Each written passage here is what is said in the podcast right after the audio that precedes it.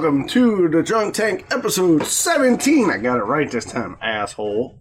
Yeah, you can. Yeah, I can count. I learned. I went to school this morning. I did my arithmetics. I did my flashcards. I'm good. Yes, it's it's not a new new graphic thing, but it is new. Welcome to episode 17, media bullshit. On the screen to my, I don't know what. That's my right. Your left. That would be Chris. Say hi, Chris. I didn't hear shit. Say it again. What? I didn't hear you say shit. Say it again. You said hi, Chris? Oh, there you go. I heard you that time. Because yeah. I was typing in another thing. I do Ah, yeah, okay. You're fired up, chat Reno. oh yeah, I, I opened up that. No, I was typing in the. I was putting my beer into the, the document. Nice. Yeah, that's Chris. He's my Scottish drinking partner and podcast co-host. Uh, yep, that is, that graphic was done by Chris's little uh, team of graphic designers who he's got shit through. So that's cool. I like that. Um, it is hot as shit today. You missed it. Oh yeah, of course you missed it. You're late, monster. You're late. Um, but yeah, so it's been a busy week. I have not talked to you since Sunday. Was it Sunday I talked to you? It's been a minute. Yeah, I think it was Sunday. You might, or you, it might have been Tuesday. You might have went. You were in chat on Tuesday Oh yeah, yeah. I chatted a when I was bit on Tuesday. I was timing that, but every other day or since Wednesday, I've literally been going to my bed early.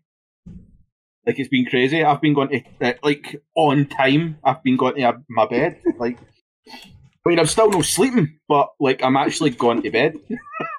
well, that's what you get for playing horror games. Even after horror games, that's the crazy thing. Like, Yeah, my man. plan is to get a sleep one day, but just know the day. Not today. Yeah, me neither. I'm wearing I am wearing the best asshole boyfriend ever T-shirt today because fuck it. oh my god, it's oh this week. This week has been I seen good. on Friday you were like it was I mean it was like three AM for me, but on the Saturday after I got out of my bed I'd seen that you'd like had a late, late one on Friday night. Uh, did I stream Friday? No, but you me in Discord. Oh yeah, yeah, yeah, yeah, dude. I got work went nuts, and then I came home and like I was so far behind. By the time I got home and got everything eaten and everything, it was like nine nine thirty. I was like, "There's no way I'm streaming." I was sweating my balls off because the AC went out at work, and we were slammed. So I was I was in and out of the heat and cold. Hmm. it's a wife beater too. Of course it is. Of course it is, Zim. My girlfriend bought it for me. And it's got the America skull graphic on it. I'm, I'm, I'm, I'm totally douchebagging it today, boy. I'm douchebagging it today. Oh my god. But yeah, work work has been interesting, okay? Work hasn't been bad. Like it normally is like, oh my god, I hate my job. I uh I uh it's been crazy because one, it's been three weeks since I gave my notice. They haven't talked to me at all. Like I don't know if they're mad or salty that I'm leaving, but they haven't talked to me. I don't know who's replacing me. We're losing two other. The only other two uh, permanent guards are leaving, so they've got a six man site with nobody there right. and and they're getting mad because like they called me up they were like hey we need you to work extra i was like no I, I gotta pack my house and they're like but but but i'm like no I, I gave you i gave you a, a 14 on wednesday or a 15 on wednesday i'm not working late again because you can't do your job and they were like well i was like no it's not my job I gave you 30 days notice that I'm leaving, and you are either failing to fucking find somebody to replace me or you're dragging your feet. So Yeah. that's been interesting dealing with that and the lack of communication with work. And then here at the house, things have been crazy because we finally got notice that the financials are dropping this week. right? One half of the financials are dropping this week. Then we got notice that the other financials, I know, right? Um, the other half of the financials are being processed to be dispersed. So instead of having like no money, we're like, uh, we don't got nothing in the bank right now except for what we've been able to script and scribe, which is enough to get us out there. But we're gonna be like, arms for the poor, arms for the poor. Turns out we're gonna have a, a we're gonna be we're not gonna be like spade tight or nothing, but we're gonna be all right. Problem is, we got to look at the timing when, like, the first half drops this week, and then the other half of the finances that we weren't sure were going to be available will drop sometime, hopefully before we leave, or it'll drop while we're on the road direct deposit. Right. So if we get both financial drops plus my paycheck plus my vacation, so when I get my paycheck on the 25th, that's the day the, the morning we leave. I'll have 121 hours of vacation pay on that.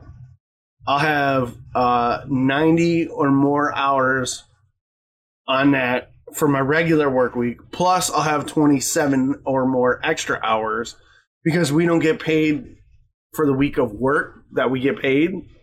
So, like, we get Yeah, paid every two weeks, but time. yeah. So like the the payday the payday week we don't get that. But because I'm leaving that week, they're gonna add paydays three days on top of my payday schedule. So I should have something like a hundred and 130 hours regular pay and then like 121 hours vacation pay all on one check. And then instantly 500 of that is going to that morning is going to my ex for my July child support. So I'm going to send a bunch of money to the child support agency and say this is July's payment, and then the extra that I give her to make up because they haven't child support never rebalanced my uh, child support payment. So between me and my ex, we worked out how much more it should be, and I just been Right. paying her cash to equal what my child support would pay. So I'm, I'm basically hmm. chunking out July so that she has her July child support so that in case I don't work right away, she doesn't there. miss out on child support and I don't get Yeah. I don't fall behind. So and then once that's done, we gotta hit the grocery store on the way out of town because we're doing like sandwiches and and uh, snacks and shit for the kids for the road. And then Yeah. uh, we're just gonna make sandwiches and, and do like uh, eleven hour days. We're gonna just do 11s for the thirty some hours it's gonna take. They will, Zim. They will. Oh, I've been, I've been reminding them daily. I sent them a breakdown. I sent them a breakdown of what should be on my check, and it was like to the minute. And all I got was, "We got it." So yeah, so yeah. I mean, I'm excited. Like we we had a walkthrough. We had a virtual walkthrough on a place that we're looking at.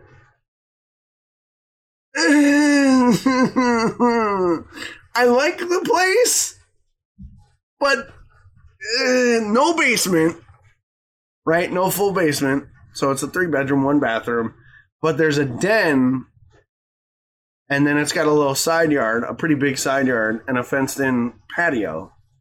The problem is, is my landlord has the garage, so there's no garage access for us, and they're like right across the back fence. Yeah. So my landlord would actually live on the property, which I guess in some ways is really good, and in other ways not so much. Yeah, that seems a bit like weird. Yeah, I mean it, it's a nice house. It's got some old, it's got some old school charm, and you know the, some of the some of the stuff is really nice about it. But on the other hand, I'm kind of like, mm, do I really want my do I really want my landlord right across the back fence? And the landlord's got like a pool and a big backyard, and my kids are gonna be like, "Can we go in the landlord's pool?" And I'm like, mm, mm. Yeah. so I don't know. Like It- looking out to you with your paddling pool, with your wife beater, your can of beer, with your sofa out in the back garden with your feet in the pool. It just it will only work, I don't think. yeah, exactly.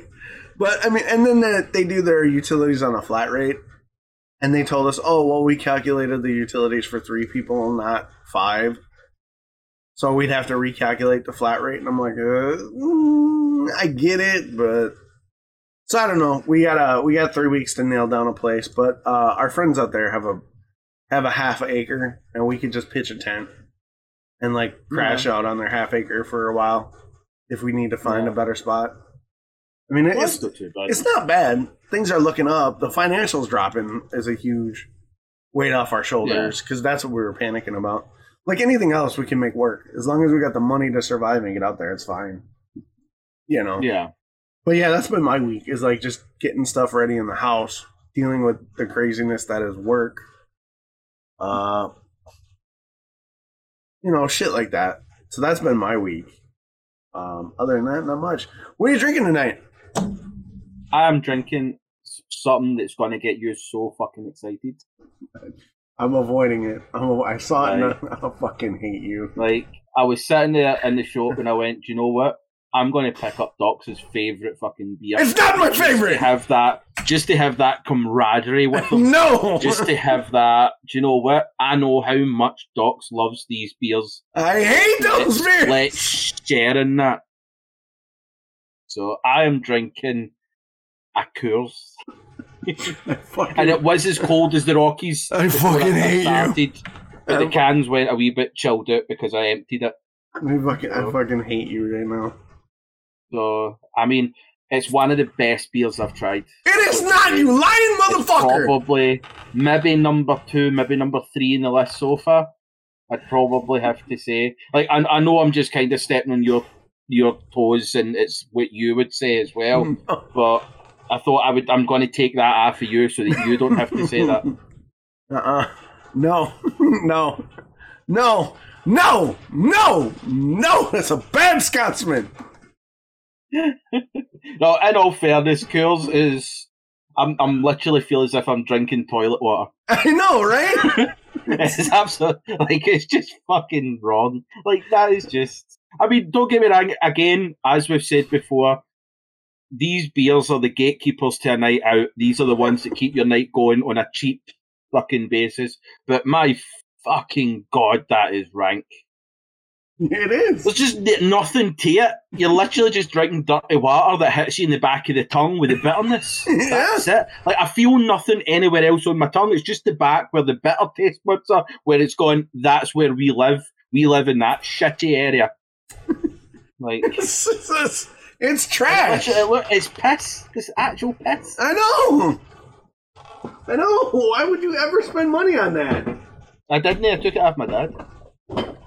Your dad needs better taste. No, he doesn't.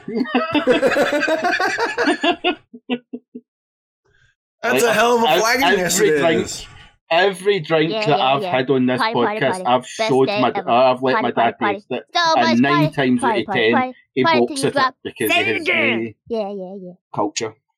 Culture. yeah, right. Well, because your uncultured ass is drinking shit water, I have stepped up and uh, got me. Ooh, look, you can't even see it on camera. I got Magners, uh, original Irish cider. Now, Mhm. I'll tell you what, it's way different than what we got over here. Like over here, you can get like you can see through the bottle. Look at that. That's sexy. Look at that. I like that. Um, you can over here you can get like Angry Orchard and um, what's the other one? What's the other one? Angry Orchard, Redd's, apple cider, and then there's um, what is the? There's like a squirrel or a angry gopher one or whatever. Angry ground. Oh, angry groundhog or whatever. That's another really big cider brand over here. This one, not sweet. Magners is not sweet. No, it's a dry, it's dry cider. It's And very dry. Generic as fuck. Yeah, there's My like god, there's no apple taste in it. it's the Coors of fucking cider. Like this is just ev- like you go into any fucking shop and say I want cider, and they'll go, "We've got Magners or Strongbow." Yeah, it's it's my uh it's my air conditioner. It's it's running weird. I apologize for the rattle. I should be able to take that out when the uh when the uh, audio uh version comes out because my mic is the noise gate edits it out, but when I when I speak, it is loud enough to get picked up by the mic. So I apologize, but I will edit that out for the audio version of the podcast. So please bear with me. I well, what in chat this US people will not have a fucking clue. So this is just between us and the UK people. Frosty Jacks and White Lightning, those two were fucking childhood alcohol beverages. You used to go down to the shop when you were like 13, 14, and you'd get your some, some random guy that was old enough to go into the shop for you, pick up your three litre bottle for like £2.60 and then you and your pals would go up to the fucking swing park or the fucking skate park or something like that, and you'd sit there, and that's how you'd spend your fucking evening as a fucking adolescent, thirteen-year-old shit stain. yeah, White Lightning is a different thing. Is a different thing over here. White Lightning is moonshine. for us, To be honest, here. White Lightning cider was probably the exact fucking same thing. yeah, ours, ours, ours is white. Moonshine used to be called White Lightning because uh, what they would because the way the, 'Cause it was the the white folk that ran fast. Eh? no, it was the Shiners trying to outrun the revenuers in their in their souped up cars in the Appalachians and whatnot. Yeah. But yeah, there's also a brand of moonshine called White Lightning here in the states. It's not very good. I would imagine. Of course, moonshine itself isn't really good anyway. By the way, uh, as we say every podcast or nearly every podcast, if you are joining us for a drink, please be of legal drinking age. Do not drink and drive, and remember to drink responsibly. That way, the lawyers Don't can't drink at thirteen in the skate park. Yeah, don't do that either. Those were different times. That was that, that was when it was allowed back in the day. It was never allowed back in the day. No lie. It kind of was. Like, they used to just walk up to you and go, You was drinking? No. Pour it out. All right then. And then they would leave you alone. You just had to pour out one bottle. They didn't know about the six we'd stashed in the, bu- the bushes like 10 minutes earlier.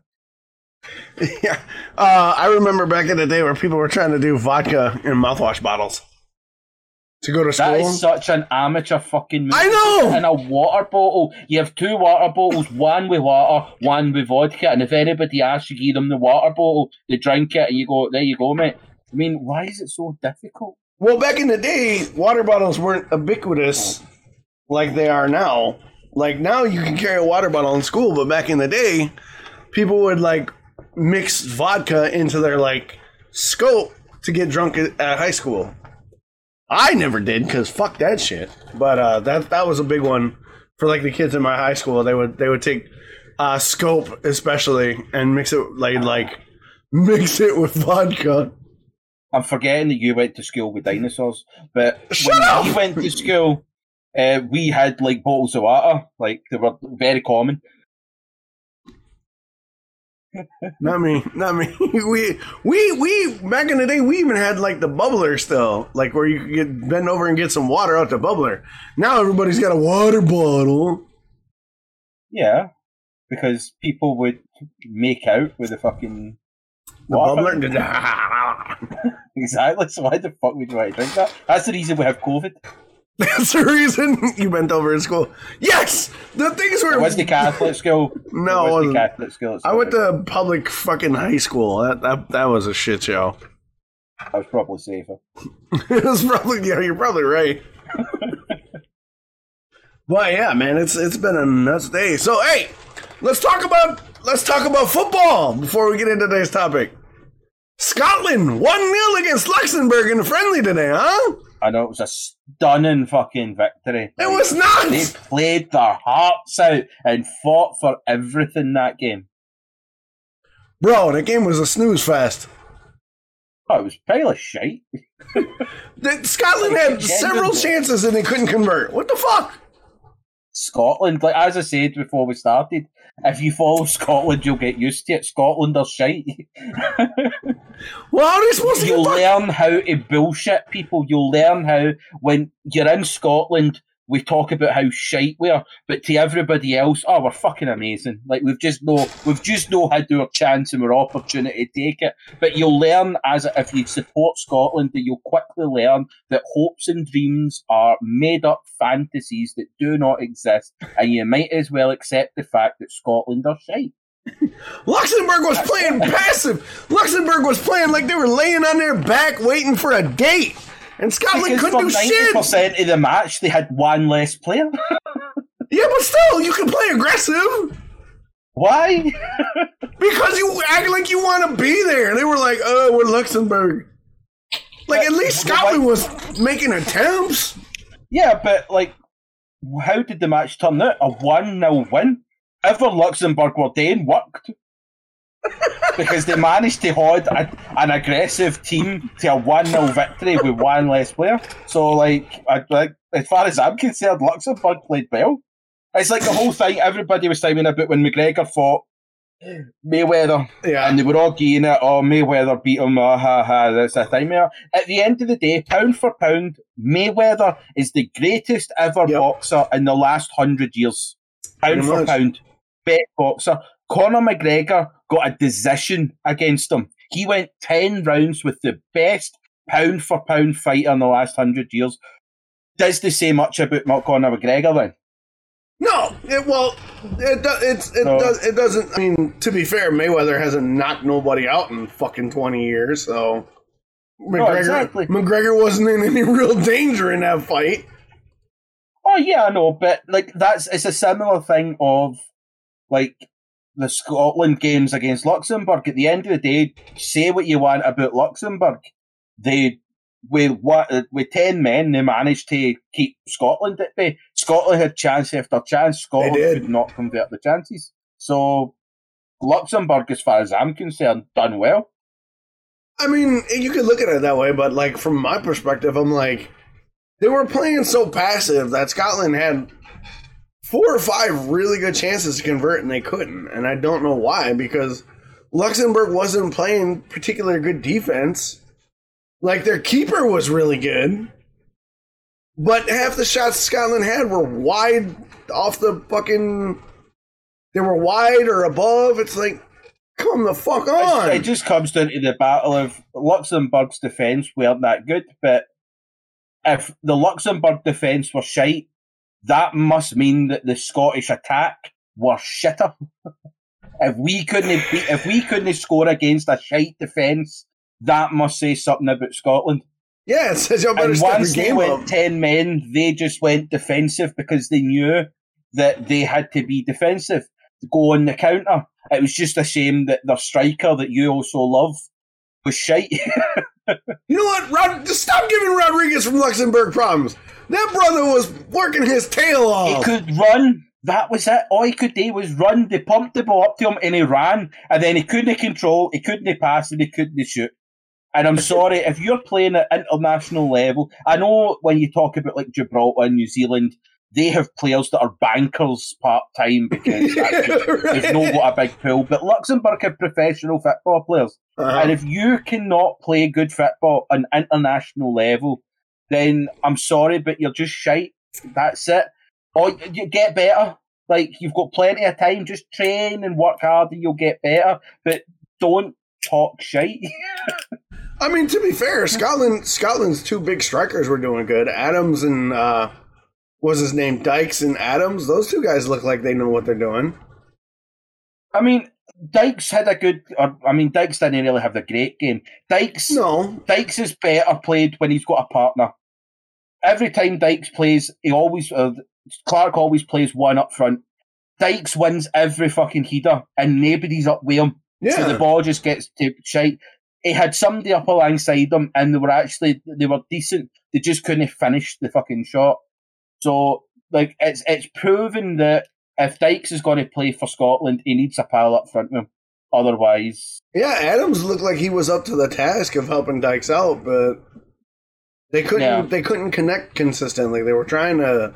I was watching them trying to work the the back line of Luxembourg, and where Dykes was up front, Adams was still catching up. So I don't know if he was Adams didn't have positioning right, or he was a half step slower. But it seemed like every time Dykes was up around the net, Adams was either coming up behind, off to the left or to the right, but he, he couldn't finish and Dykes couldn't find him. So if Adams and Dykes could get on the page, that'd be a good one-two punch. hmm. You know, and then who was that guy? They, they said there was a guy on Scotland from Rangers. Was that Fraser? No, it was Patterson. Was it young right back that came on. Okay. Because I was like, oh, a Rangers dude. I know that. I know that team. Yeah, no, he's the only one. The other one um, was somebody that got injured before, so we've all like that's the only two fucking Scottish players we've got. But um, it's just he's he's, he's he is one of the better ones. I'm still confused as to why he didn't start, but Why. Patterson didn't start? yeah, like I, I rate Patterson more than O'Donnell because Patterson's played at a higher level than O'Donnell. And you'll get people that'll say, well, he's had 20 caps, but at the end of the day, he's played for Kilmarnock and Motherwell. Patterson's Right. been at Rangers. He's Right. trained with the best, he's played with the best. O'Donnell hasn't. And the problem that I've got with the Scotland team is so many of them do not have international experience Mm. like I'm no I'm no meaning as in like we've got three goalkeepers over the age of 33, which is weird yeah, because you really only play one of them unless somebody gets injured. So I would have taken a youngster, but up front we've taken Dykes, Che Adams, and who's the other cunt we've taken? Yeah, I can't remember who the other person it is that we've taken, but it's three players that have an unproven international record. uh-huh. Like Dykes or Nisbet. Nisbet. Nisbet Yeah, I his first goal against the Netherlands in during the week there. So that's his first international goal on his debut.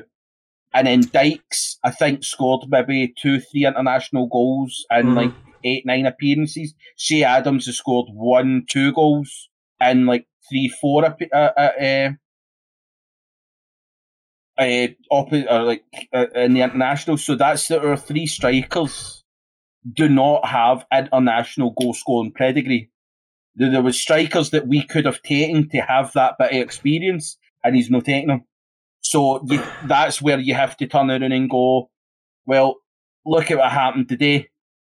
We don't have strikers that can score goals consistently when the chances are there. We don't have a clinical finisher Yeah. that's where I think you're going to notice Scotland struggling in this Euros because we don't have an out and out striker really. Because considering that Che Adams is a right winger made striker, uh, Nisbet is a left winger made striker, and Dykes is a target man. He's no a, a goal scorer. He's Right. a target man. Yeah, That's he, why you need somebody up with him. he has some good headers, but they were just off the mark slightly. Yeah. And then Adams, So- Adams had a couple chances, but that one where and, and what was it, late time, where that pass came off and Adams hooked it and it went into the ground and then popped up. Yeah. If he wouldn't have hooked it into the ground, he had a shot at it. Yeah, exactly. But that's somebody with without the experience. That's Mhm. just a young striker. You can't fault him for that. no, I'm not. I, I was rooting for him. Oh no, I'm not saying it was you personally. I've just been like that's something that you can't fault a young player for having those little mistakes. Those are what makes you learn, and when you get to your peak, that's what makes you a better player. But Right. it's that kind of way. It's it's a struggle that we don't have someone that we can rely on. I'm not saying don't play the youngsters, but what I'm saying is we should have taken a striker like the likes of Leigh Griffiths or Uh-huh. uh, Jordan Rhodes or some a player that even if you take off the bench 20 minutes late uh, uh, before the end of the match, it's a player that even in that 20 minutes, he's a threat and that the other team will have to fucking play football. So it's it's one of the ones. It's just a case of that's where I think we're going to struggle. That's Yeah, where I think going to notice. Yeah, is just seeing because we've got a midfield that's got experience. We've got a defence that has international experience. to Yeah, your defense looked good. Your keeper looked really good. Yeah. Oh, the keeper, like that's number one goalkeeper for Scotland. He's played many What was that? Mitchell, I think it was his name. Mitchell Uh, Marshall. Marshall. That's it. Yeah. Yeah. Yeah, it's uh he played good. Like I've when it comes to football, I've played uh defenseman and I've played keeper. And my favorite thing to do is play defenseman because I like getting up in people's faces and, and putting my body on them. Um, like guys would come down and they'd be dribbling the ball, and I Pretty sure that's known as rape. no no no no no no no they dribble down and I would get in the way, or they would take a shot and I'd take the shot off the inside of the shin or whatever. And Yeah. I I really love frustrating guys when they have to change their dribble or alter their alter their shot. So I, I literally get real physical playing defenseman. Where when I played keeper, keeper is a reactionary. You got to like fast twitch, change of directions. But uh, but yeah, I really like playing defenseman because I my specialty would be putting a body on a guy and and frustrating them to the point where I literally had a dude kicked off the off the pitch because he just got angry because he's like, every time I get the ball, you're there, and every time I shoot it, it's bouncing off your chest or your leg or whatever. I'm like, then I'm doing my job. Yeah, defenseman. Yeah, right. I, I love playing defense. It was really good. Like I watched the game because, like you were saying, you're my friend and you're rooting for Scotland. So I'm like, I saw it on my TV. I'm like, ooh, Scotland, Luxembourg. I was like, I should probably tune in just to see what's going on. And I was like, "Mm." and I thought it was, I thought it was the the start of the Euros. I'm like, oh, okay, cool. And then the announcer like, oh, it's a friend. I'm like, ah, this shit don't count then. I was like, what is bu- bull jive like this? But yeah, it was fun. Oh, But I don't know, man. Like, uh, it doesn't look good for your team, man. If they're, if like you were saying, we were texting during the game. If Scotland can't put up more than one against Luxembourg, uh, oh yeah, like that's that's the sad thing about it is that against Luxembourg you can get away with making these mistakes. You Right. can make a you can get away with no finishing your shot. But see when you're up against the likes of Croatia or Czech Republic, England, Belgium, these teams they'll punish you. yeah, So I was only scoring one, you can turn around and go, well, on any given day, like the day we won. right, But if we have seven, like, if because I, I had this argument, or not argument, but debate with my dad. So if we score one and England score three, we can't greet to the, the tournament hosts and say, "I but what about our seven chances that we missed?" like that's not how it works. Like if we're not putting the ball in the back of the net and the other team are, then it doesn't fucking matter how many chances we get. It's how many we take and don't allow the other team to get. yeah. It's how many you So- convert. So it's one of the ones Scotland don't need to perform. Now the good thing with Scotland is Croatia have never beaten them. Out of Right. four games, Scotland has two wins, two draws. And the Czech, against the Czech Republic, the last three games Scotland have won. England, it's like we've had 48 wins, they've had 53 wins, and then there's like fucking 30 draws because we've been playing since the fucking 1800s Right. if we consider it that way, if we can get the points against Croatia and the Czech Republic that we can, the last time we played England, I'm pretty sure, was the last time it was the 2 2 draw, or we got pumped off them. It was one or the other. Mm. Um, but in games against England, Scotland turn up. It's like, it's a rivalry. You always fucking turn up and play harder. Right. But to me, if so long as we can get the points against Croatia and the Czech Republic, we'll qualify. That's it. We just need those six points.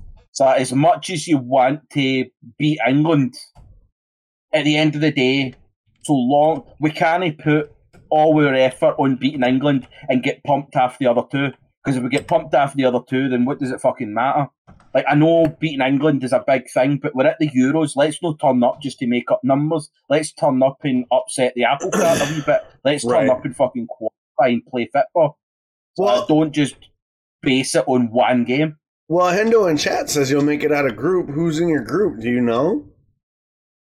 Croatia, Czech Republic, and England. Is it okay? I wanted Yeah. to make sure because Hendo's like, we'll make it out of group. And then in, in chat, he was like, Griffiths' free kicks and equalizer. Griffiths not on the team this year.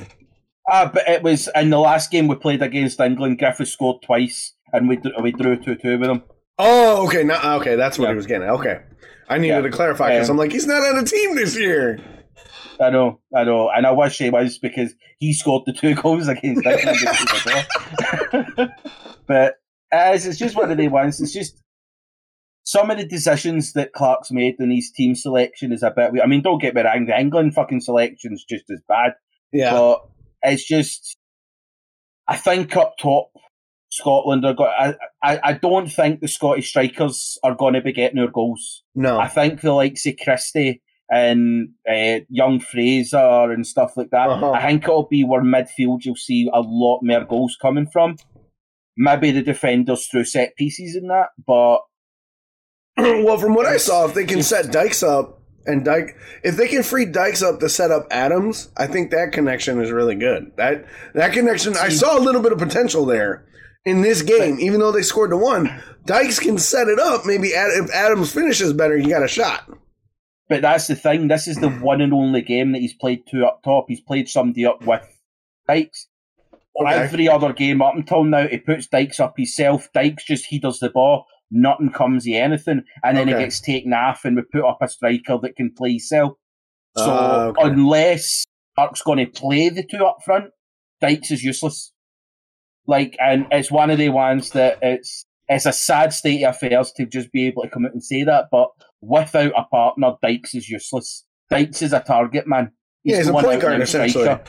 He's a He point needs guard. He sets up. Yeah, he needs he needs somebody to play off him, and that's Well- what it always was. It was the little and large. You had the big player, the big target man, and you had the quick young or the quick speedy player that Right. would run on. the ball. That's what we need. And Clarke is going to play that. Clarke's going to play one up top, and he's going to have Christie and Armstrong playing after striker, Mm. and Dykes Well- is just going to be up there himself. You've got what? Ele- You've got el- you've got eleven guys on the field, right?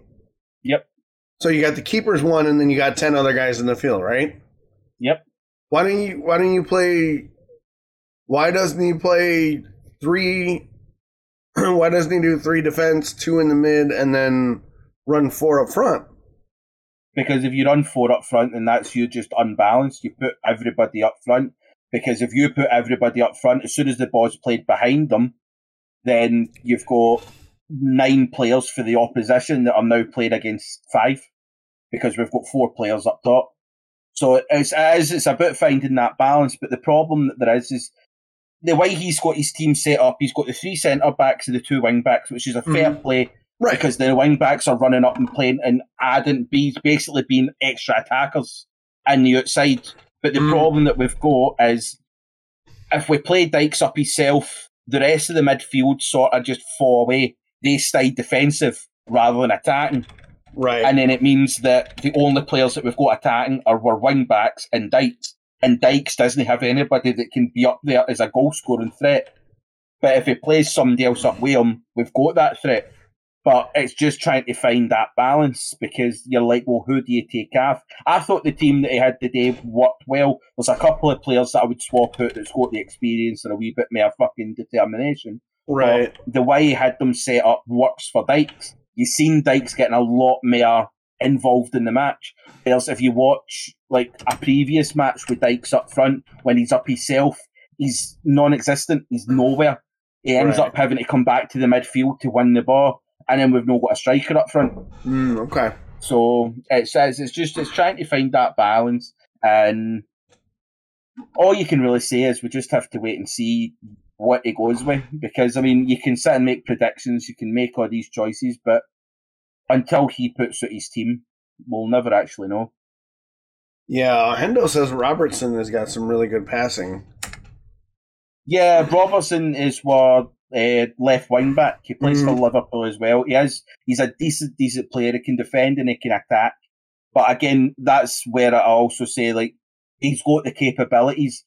But if we've no got a target man up front and somebody else that can take the ball in, Robertson goes up front to cross the ball in, and then it leaves us with a hole at the back Mm, because okay. everybody has to shuffle round to try and fill in the void. And that's how on the break it can be a problem. That's why when Robertson gets up there, somebody needs to be on the other end of that ball Mm, and putting it away. And that's where I think we might just struggle. Makes sense. The other thing I want to touch on before we move on to the main topic is uh that fucking shoulder to head shot, bro. Wow. Your your young cat that came on, he was on for less than like two minutes. And that fucking Luxembourg dude, they went up to they went up to challenge. There was a challenge for the ball. For those of you that are just listening, ball was ball was passed aerial pass. The young Scottish kid goes up to get it. The Luxembourg defender goes up to meet him, and the Luxembourg player's shoulder just wham this dude's head. Just knocked this kid onto the turf. I was like, wow. I was like, Yeah. I was like, if that wasn't a dirty hit, I'd be like, that's a fucking hit. Let's go. But I was like, ooh. And then after that, Scotland got a little chippy. I was like, oh, here we go. Let's go. But the, re- the refs, the, the refs kind of shook it out. I was like, oh man, let's all right, what, what, all right, whatever. But yeah, that yeah, kid, that's, uh, that's if, if you, you hit one of the Scottish players, the other Scottish players are coming in.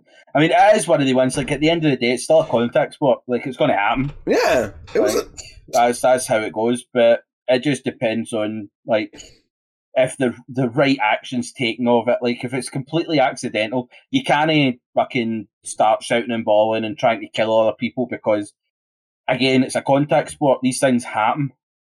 If if you don't want to do a contact sport, go take up a different sport. Like yeah, that's how I see it. I mean, unless you're, if it's malicious, if you're intent on going in and hurting somebody, then that's that's how it is. And exactly like uh, like we don't like we have shin pads on. That's about it.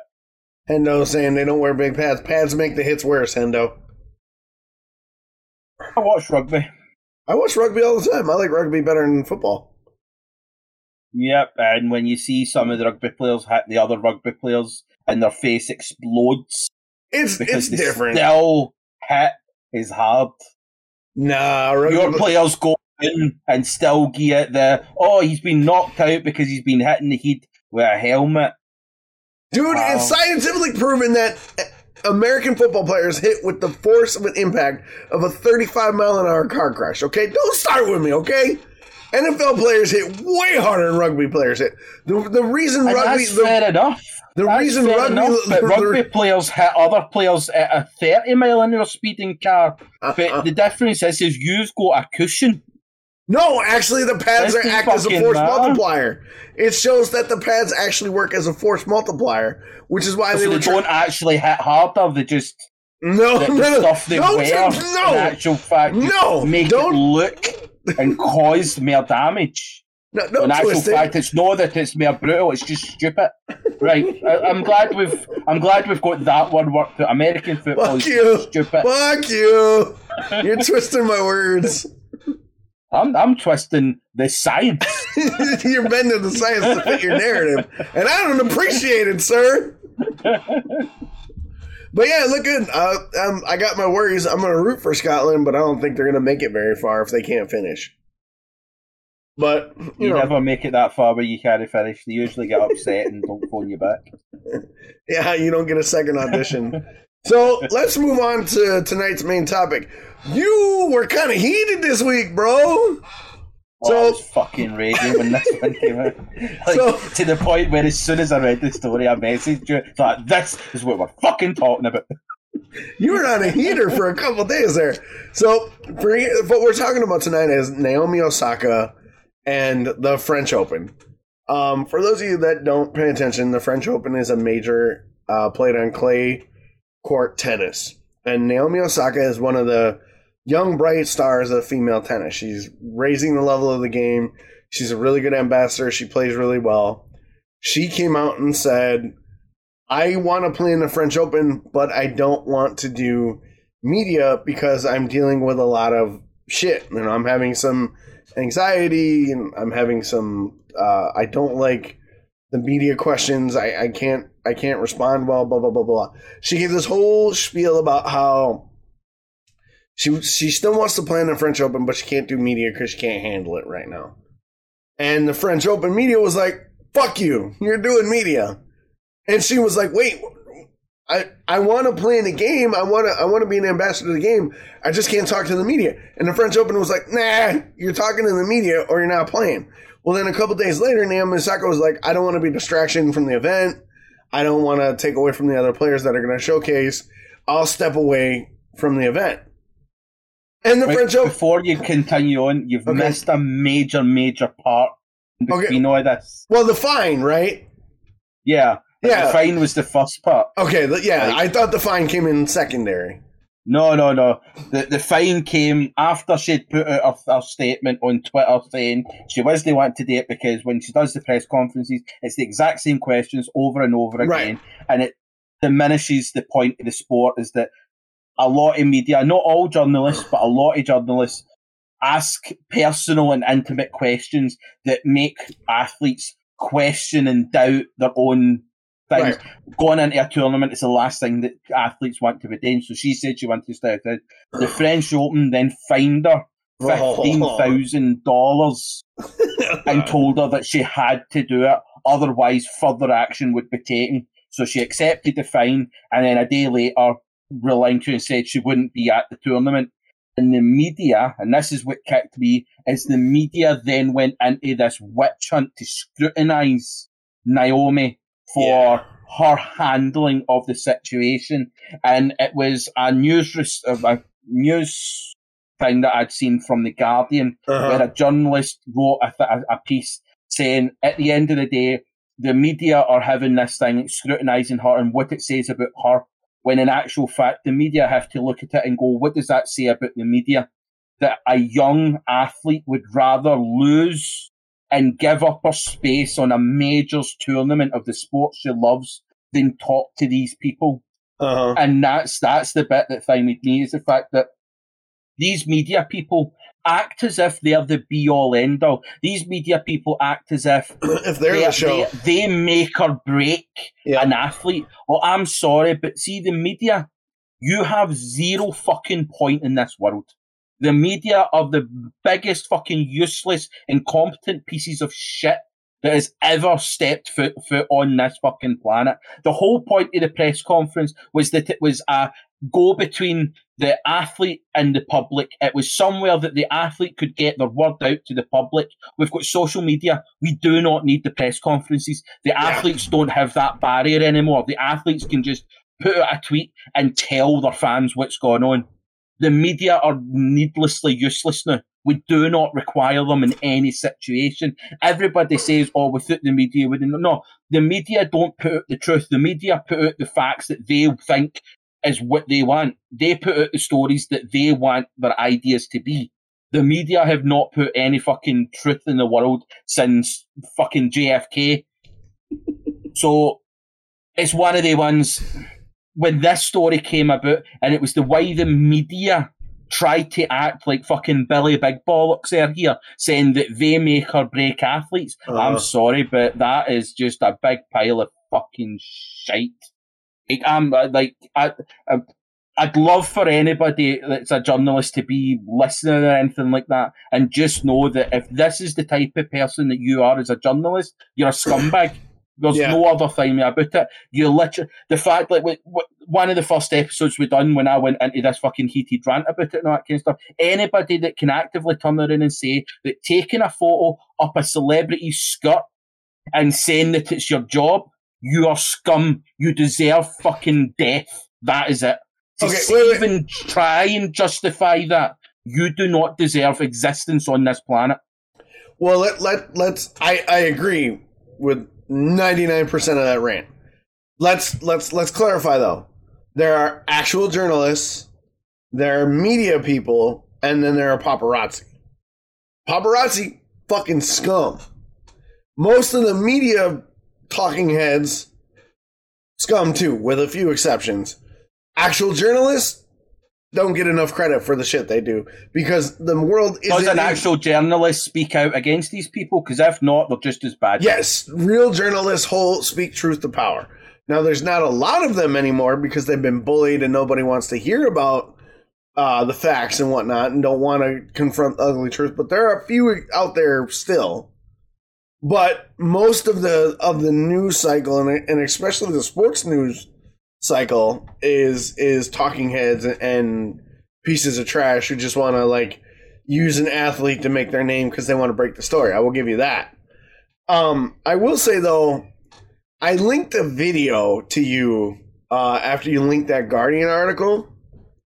Uh, it was from First Things First. It was a sports talk show uh, where Nick Wright and Brandon Marshall, a former NFL wide receiver, had a discussion about the Naomi Osaka thing. Did you get a chance to watch it?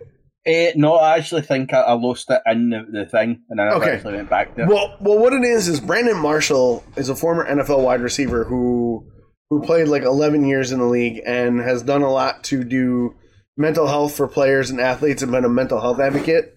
While Nick Wright set up the topic and said, "Hey, this is what it is." I think Naomi Osaka, you know, is right to speak out, and I think she should have exercised some demons on Clay. Nick's right. Nick's point of view was the French Open should have took this as an opportunity to take the right stance on mental health and and dealing with an athlete who has social anxiety and whatnot. Brandon Marshall expanded on it that Naomi Osaka had every right to say what she said, and that the French Open was in the wrong, and that Brandon Marshall works with people like Naomi Osaka, athletes, because she isn't is in a position to grow the game. The French Open, instead of finding her and treating her like a pariah and and and a and a bad seed, should have held her up as an example and said, "We're the French Open. We will we will adjust. We'll we'll make the adjustments. Like maybe she doesn't do the press conference till after the tournament." Where she speaks about her play after the tournament, move move her press conference to after the after the tournament play, so that she can not worry about having to answer the same routine questions before the game. But they didn't do that. They went the complete opposite route. So Brandon Marshall yeah. and Nick Nick Wright's perspective was from a from a player perspective and from a pundit's perspective, the French Open missed an opportunity to um, create a narrative that positively highlights the athlete's response to, men- to mental health, where they went the opposite. And what they should have done instead of talking about her mental health was looking at her difficulty to play on clay court and use that as yeah. a talking point, not the mental health aspect. And Brandon Marshall's point was look at Naomi Osaka's story as a whole and use it as a learning tool to to look at an athlete as a person and not just as like a commodity. And I thought yeah. their back and forth was really good. And that's why I wanted to make that caveat between uh, journalists, media people, and and like paparazzi because Nick Wright I don't always agree with as a pundit for sports news Sometimes I think his hot takes are retarded. And then, but Brandon Marshall, as a former player who can speak on stuff like this, has a really great insight to what the mind of an athlete is. So, somebody like a Nick Wright or a or a, a Brandon Marshall, I I would look to like credible sources for reporting on athletes, like Shannon Sharpe, a former Denver Broncos tight end and Baltimore Raven, great sports pundit his co-host Skip Bayless, I can't stand because all Skip Bayless does is hate. He's like, oh, they're they're trash, da da da da, and he, he makes his bones off of throwing athletes under the bus. But guys like Brandon Marshall and Shannon Sharpe, and even Colin Cowherd to some example, are are what I would say good media avenues if you like if you like sports news, and which I do. Yeah. I, I watch a lot of sports news, but like everybody who I watched that I find as a credible sort of source for like media reporting was like the French Open was in the wrong 100%. And yeah. they all stood behind Naomi Osaka. It was only the jackasses like TMZ and a bunch of other people who were like, oh, why does she get special treatment? Fuck you. Yeah. She clearly said why she doesn't want to do it. You should have just said, okay, we get you. We'll make accommodations. Now, to play devil's advocate, um, you could say, well, if they make exceptions for Naomi Osaka, they got to make exceptions for everybody else. Okay. Yeah. How uh, how is that a bad thing? You know. Yeah. No, I can kind of find me that. I think. I think when you listen to like ex athletes, they they have an insight to be able to understand. Like they have a much more understanding, and I do think in most cases the the pundits that don't actually have a sport ground, the fact that they're there, I think, is more just to kind of offer that debate, like offer that other side of the story. But I think what the problem is, is as well is in that you've got these people that our sole job is to try and break down athletes which is such an unnecessary thing. Like I'm trying to find a tweet. There's a, a, a a guy, a cunt there here. Like that's the only way. Like I, I know right. people in the US hate that word, but at the end of the day, this guy is like the if you look up cunt in the dictionary, there's just a picture of him. Right? right. It's called Piers Morgan. He is Oh, just fuck a that guy! Scumbag. He put out a tweet uh, in regards to it, and I just want to try and find it because he's like fucking best pals with Trump, so that says enough about him. Um, but he seemed to actually like his take on it. And this thing, mate, I just I to just try and find it because it really is. When you listen to him, you think, "My fucking god, you genuinely don't have a fucking clue in anything that goes on in it." And he he gets a fucking kick out of it. Like he loves when everybody's saying that he's a fucking cunt. Um, Well, he's salty because Yeah. Meghan Markle blew him off. I know he's still pissed off at that because he's not got a pal. Like fuck him. Um, Piers Morgan is a pile of dog shit. He really is. oh, definitely fucking. But his kind of take on it, it was something about the fact that he said that they, that they, he, they, he, and they have a like. I hear it's here. What journalist will dare criticise Naomi Osaka ever again? She's got what she wanted. No more criticism, only praise. Meanwhile, all her fellow tennis professionals will continue to fulfil their contractual obligations to the media and get criticism when deserved. Criticism is no not deserved in any fucking point. I know I'll sit and talk shit about Scotland players and all that kind of stuff, but at the end of the day, I'm just a fucking nobody. But see if you have a platform, you no one deserves criticism that will belittle and diminish their mental health. Like uh, uh, that is not if that is the type of or journalistic job that you think is a journalist, then fuck off. Just just fuck off. So I want nothing to do with you because that is not uh, like it was to say uh, another bit that I want to touch on that is uh, Dime Zero had said paparazzi only exists because there's a demand market for the material. That's true, but at the same time, these people have a moral obligation to not supply that type of uh, material. People wouldn't require that material if it wasn't out there. The only reason it's out there is because people have zero moral obligation and think that they're justified in what they do.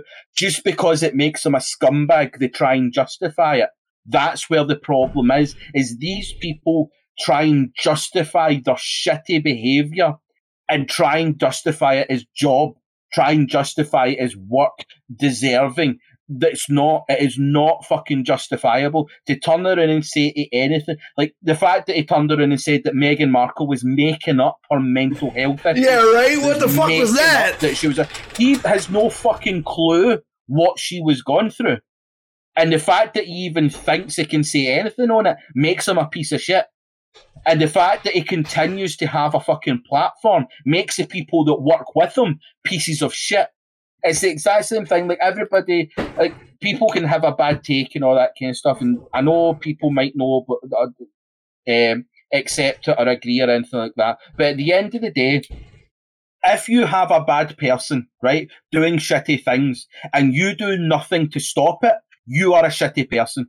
Yeah. That is it. There's no, it's no black and white, grey, and all that. If you are not willing to stop the shitty behaviour by someone, you are in fact a shitty person because it's either you don't care enough, therefore accept it, or you don't want to upset the shitty person.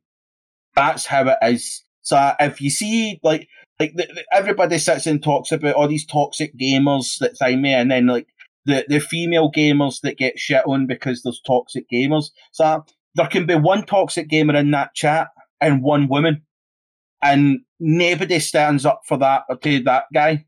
Why? Why do you not stand up to it? So uh, you're just you're just as bad. It's the same way everybody was talking about like these bad cops, these bad cops, and all that kind of stuff.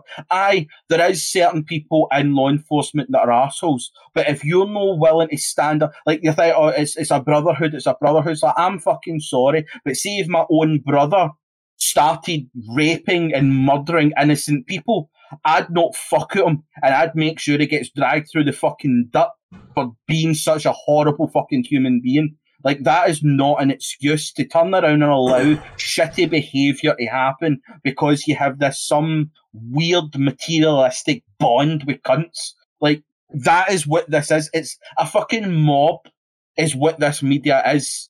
This I'm not saying all media again, but this group of media is a mob that think that they can go about putting people down and think it makes their a name for themselves. And the sad thing is, is people are starting to get fucking wise to it. People are starting to go, actually, you're a cunt bag.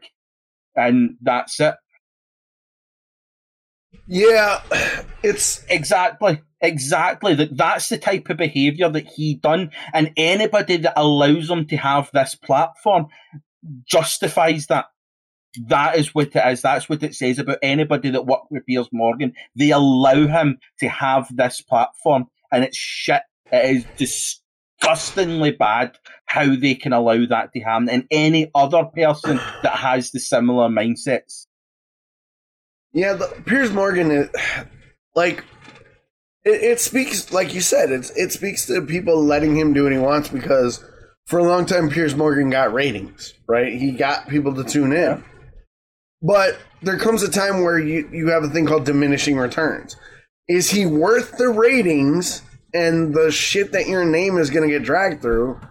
Or is it better to cut him loose and start fresh and rebuild your thing. I think a lot of the time, big corporate media hang on to names like Piers Morgan and uh, Rush Limbaugh and Rachel Maddow to touch the left side and Chris Matthews because corporate media is still shilling to the older generation. They're not corporate media is not hanging on to you and me. They're not hanging on to you, me, Monster, Zim. They're not hanging on to those guys. They're hanging on to like my dad and my grandfather. You know, God rest his soul. But corporate media is hanging on to those, that demographic, and that demographic gets ratings. So they're gonna tune into a Piers Morgan or Rush Limbaugh or Chris Matthews or uh, what's the other guy on the left? former ESPN guy, Keith Olbermann, right? Keith Olbermann said some wild shit for a left hand pundit. Like, I generally like Keith Olbermann, but during the, the Trump presidential election, he said some wild, like, speculative shit, like, oh, this is going to be the end of the U.S. I'm like, Keith, dial it back a little bit. Come, sensationalize a little less, okay? And I think that's why Piers Morgan still has a job for all the dirty shit that Piers Morgan has done and said, my dad, and my dad doesn't watch Piers Morgan, but like I'm using my dad as sort of like the, yeah. my dad, your dad, that generation. They'll watch Piers Morgan because they know Piers Morgan. They trust a Piers Morgan type or like a Keith Olbermann or a Rachel Maddow. They trust that because that's their that's their media. That's their yeah. their that's their earpiece to the world that they are interested in. Like earlier in the chat, someone said just do away with press conferences because we don't need them. We don't need them. Other people need them. And that's why they're still there. Because other people, the older generation who actually buy the tickets and watch the press conferences, still tune in. You and I don't need a press conference because we go to Twitter, we go to Instagram, we go to Raw Story or or another unbiased news source. But the older generation doesn't, which is why the, the old format is still there. And I think media, sports media, because we're talking about um, Naomi Osaka and like athletes, I think the format of sports media definitely needs to change and be updated and and to have a new perspective. But we also need to accept that mental health is is a thing. We've gone so long as a society to stigmatize mental health and as a bad thing, and we've stigmatized mental health as a vulnerability and a weakness so that our athletes, our football players, our soccer players, our rugby players, our hockey players, our tennis players who do these immense feats of physical athleticism and endurance and strength, for them to say, Oh, I'm depressed is then pounced upon as a vulnerability and a weakness, and they're like, "Oh, well, he's breakable. They're they're he's weak on his game. We can we can use that." And I don't think that's the way it should be looked upon anymore. And I think that's what Brandon Marshall was trying to get at was the narrative of mental health in sports needs to be redefined from the oh you're weak because you're not feeling it or your head's not in the game or you don't have that killer instinct today instead of viewing that as like an athlete's weakness and vulnerability we need to accept that athletes are human and have human yeah. frailties yes you look at like uh, look at Hafthor Bjornsson right now like if you go to his instagram that dude is jacked just fucking slim down brutal looking like dude i'm hmm, Daddy, call me. Uh, if I was, if I was, oh yeah, like Hafthor is just fucking ripped, dude. Looks like the mount, like this chiseled from stone. If you, if he got an Instagram was like, guys, I don't feel like lifting today because I'm depressed. The shit he would get, the shit that he would be getting. Oh, you're weak. You're such a bitch because you can't lift today. That should not be the narrative that a dude like Hafthor should get. You know what I'm saying? You know yeah. what I'm getting at? Yeah, and, and make it worse is the people that are giving these people shit. It's like Piers Morgan turning around and t- talking shit to any fucking sport athlete, and you're like, ah, who the fuck are you? Mm-hmm. You're a fat cunt that couldn't run the length of yourself. How do, who gives you the fucking right to make any athletic criticism on anybody else?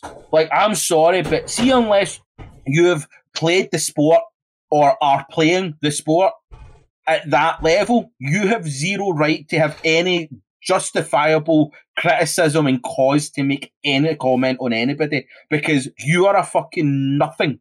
You are right. a nobody in that sport. It's one thing fans sitting making go- like a couch fucking player that's sitting there going, "Oh, he, he was so shy. I could have put like us sitting here, sitting talking and bullshit and saying all these fucking shots that that Scotland t- took and all that kind of stuff. Let's be honest, we wouldn't have fucking make them because we Hell wouldn't no. have been able to run the fucking length of the pitch to get to that. For like but 90 minutes? Fuck that. Yeah, like, no, that's not how it fucking was. But it's the fact that these people are trying to justify them having a fucking right to fucking say anything. You're like, ah, go fuck yourself, you lazy bastard. You sit in a fucking studio day after day sitting there eating your fucking donuts and you think you can turn around and say one of the top fucking athletes that's devoted their entire life, every fucking waking minute into that fucking sport and you think you can say shit about them? Fuck off. That's it. Just fuck right off. Can assholes, the lot of them.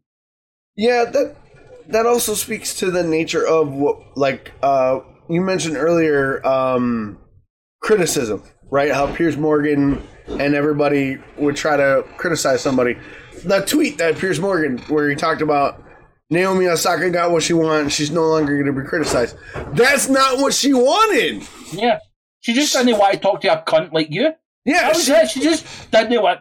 The thing was, is she literally said, in the press conferences, one person will ask you a question and you'll answer it, and then the next journalist will ask you, ask you the exact same question but a different way, as if you're expecting a different answer. So within five minutes, you've answered the same question with the same answer seven times, and they get pissy that you're no changing your answer, and you're like, "Oh, what the fuck do you want?" And then after it, when they have like they've been beaten, and they come in and, they, and they'll turn around and ask questions like, "Oh, it didn't really work for you today." Or they fucking shit, Sherlock. I got pumped. Like, uh, what gave it away that I played shite? The fact that I didn't win, or the fact that I'm now sitting here in front of you as a fucking loser? Like, what fucking part was it? What was the dead giveaway that I was shite today? And that's the problem is that these journalists don't have any fucking they don't even have two fucking brain cells to rub together to even spark some intelligence. Is that this is the type of shit that they do, and they think that that's okay. That's the worst part. Is they think that in their fucking thick skull that they're actually right, and you're like, you're not. You're a scum. You're a cunt. That's it. Yeah, it, it really comes down to the nature of the press conference itself and the context, right? Like if if you go out, if I go out, because I've played sports all through as a kid, right? I played elementary school, junior high, high school. You know, I played in city league. If if I had to do a press conference and I lost that day, and someone said, "Well, it wasn't your day. Can you explain to me why you think it wasn't your day?" Like that's a fair thing because you want to know my mental process of how I felt during the game and what I was feeling, right? I can accept that as a legitimate question. But if you say, "Oh, it wasn't a bad day," you know, what um it, it obviously wasn't your day. What could you have done differently? Uh, could you not tweeted the night before or whatever? You're not looking for my process. You're now questioning my my dedication to the sport over my dedication to my brand. If you ask me what what I was thinking about how my play was, I'll give you a breakdown of my play. Like when I played football, like you dead? I'm fine. He's alive, folks. He's alive. Anyway, um, if if you question my play and you want to know what I how I was feeling or, or what I did strategically different, like when I played American football, I played quarterback all the time, and when I would have a bad game, my you know my coaches or whatever would be like, "Well, where's your head at? What'd you think about that or that?" I would break down my play. Okay, uh, on this third down when I had to roll to my left and throw it downfield, I shortened my gait and therefore my mechanics of my throw were off. I'll give you that stuff. I'll give you what I was thinking and how my play was and whatnot. But if you're going to question why I was tweeting or why I was Instagramming before the game or what my girlfriend ate the night before the big game, that's you're not going to get that. And I think But that's you wouldn't ma- have that question What do you mean? because you're a man. They wouldn't be asking you about Instagram and Twitter and your girlfriend's tits. Like that's not how a male athlete gets asked the question. Yeah, that's the You'd crux of it. getting asked what you were training like, what you were doing, uh, what kind of, what, why did you have a bad game, like what went wrong. But this is this is the point: is Mm-hmm. you said that if they were to ask you a certain question, you would answer it. If they ask you to break down the thing, five minutes after a big defeat is the last fucking thing you want to be doing is talking Yeah. to a random guy. You said talking to your coach, that's that's fair enough. It's an intimate conversation to have with your coach. It's a breakdown of what went wrong, where can you learn. But that's not what the media does. The media will turn around and say to you, so what went wrong? And you would say, oh, at this point in time, and then it would be a straight away, like, uh, well, do you think if you keep doing that, it's it's going to, you're going to get better? Is it going to keep getting worse? How much further down the, the tunnel you go? Do you think that you're now going to lose your spot on the starting 11? No. Because you've actually been able to do But this is what I'm saying, like, that's how Right. it would happen. So you're now sitting there going from, I had a bad game to, you've lost your start, you're a shit player, why are you here? How much more work are you going to have to now do?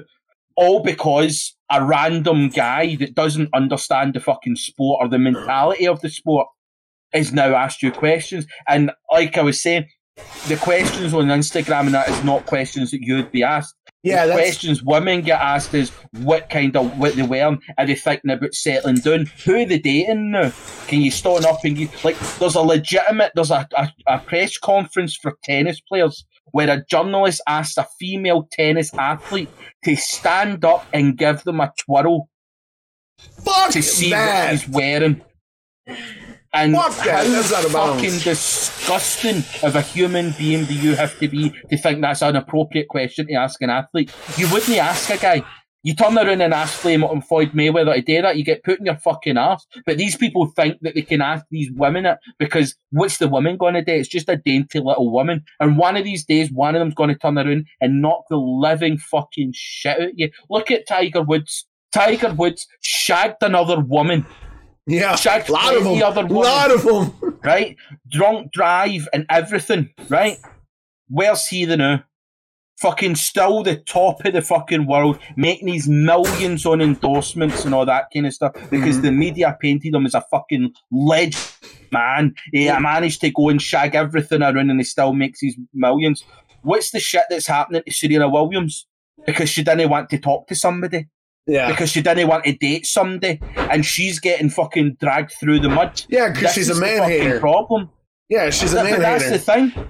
It's no, it's because she's a woman. That's Yeah. it. That's, that's the what only the- excuse they've got. But they're painting it as she doesn't like men. fuck. Yeah, that she don't like men. Pick it's, that it's up. absolutely sickening.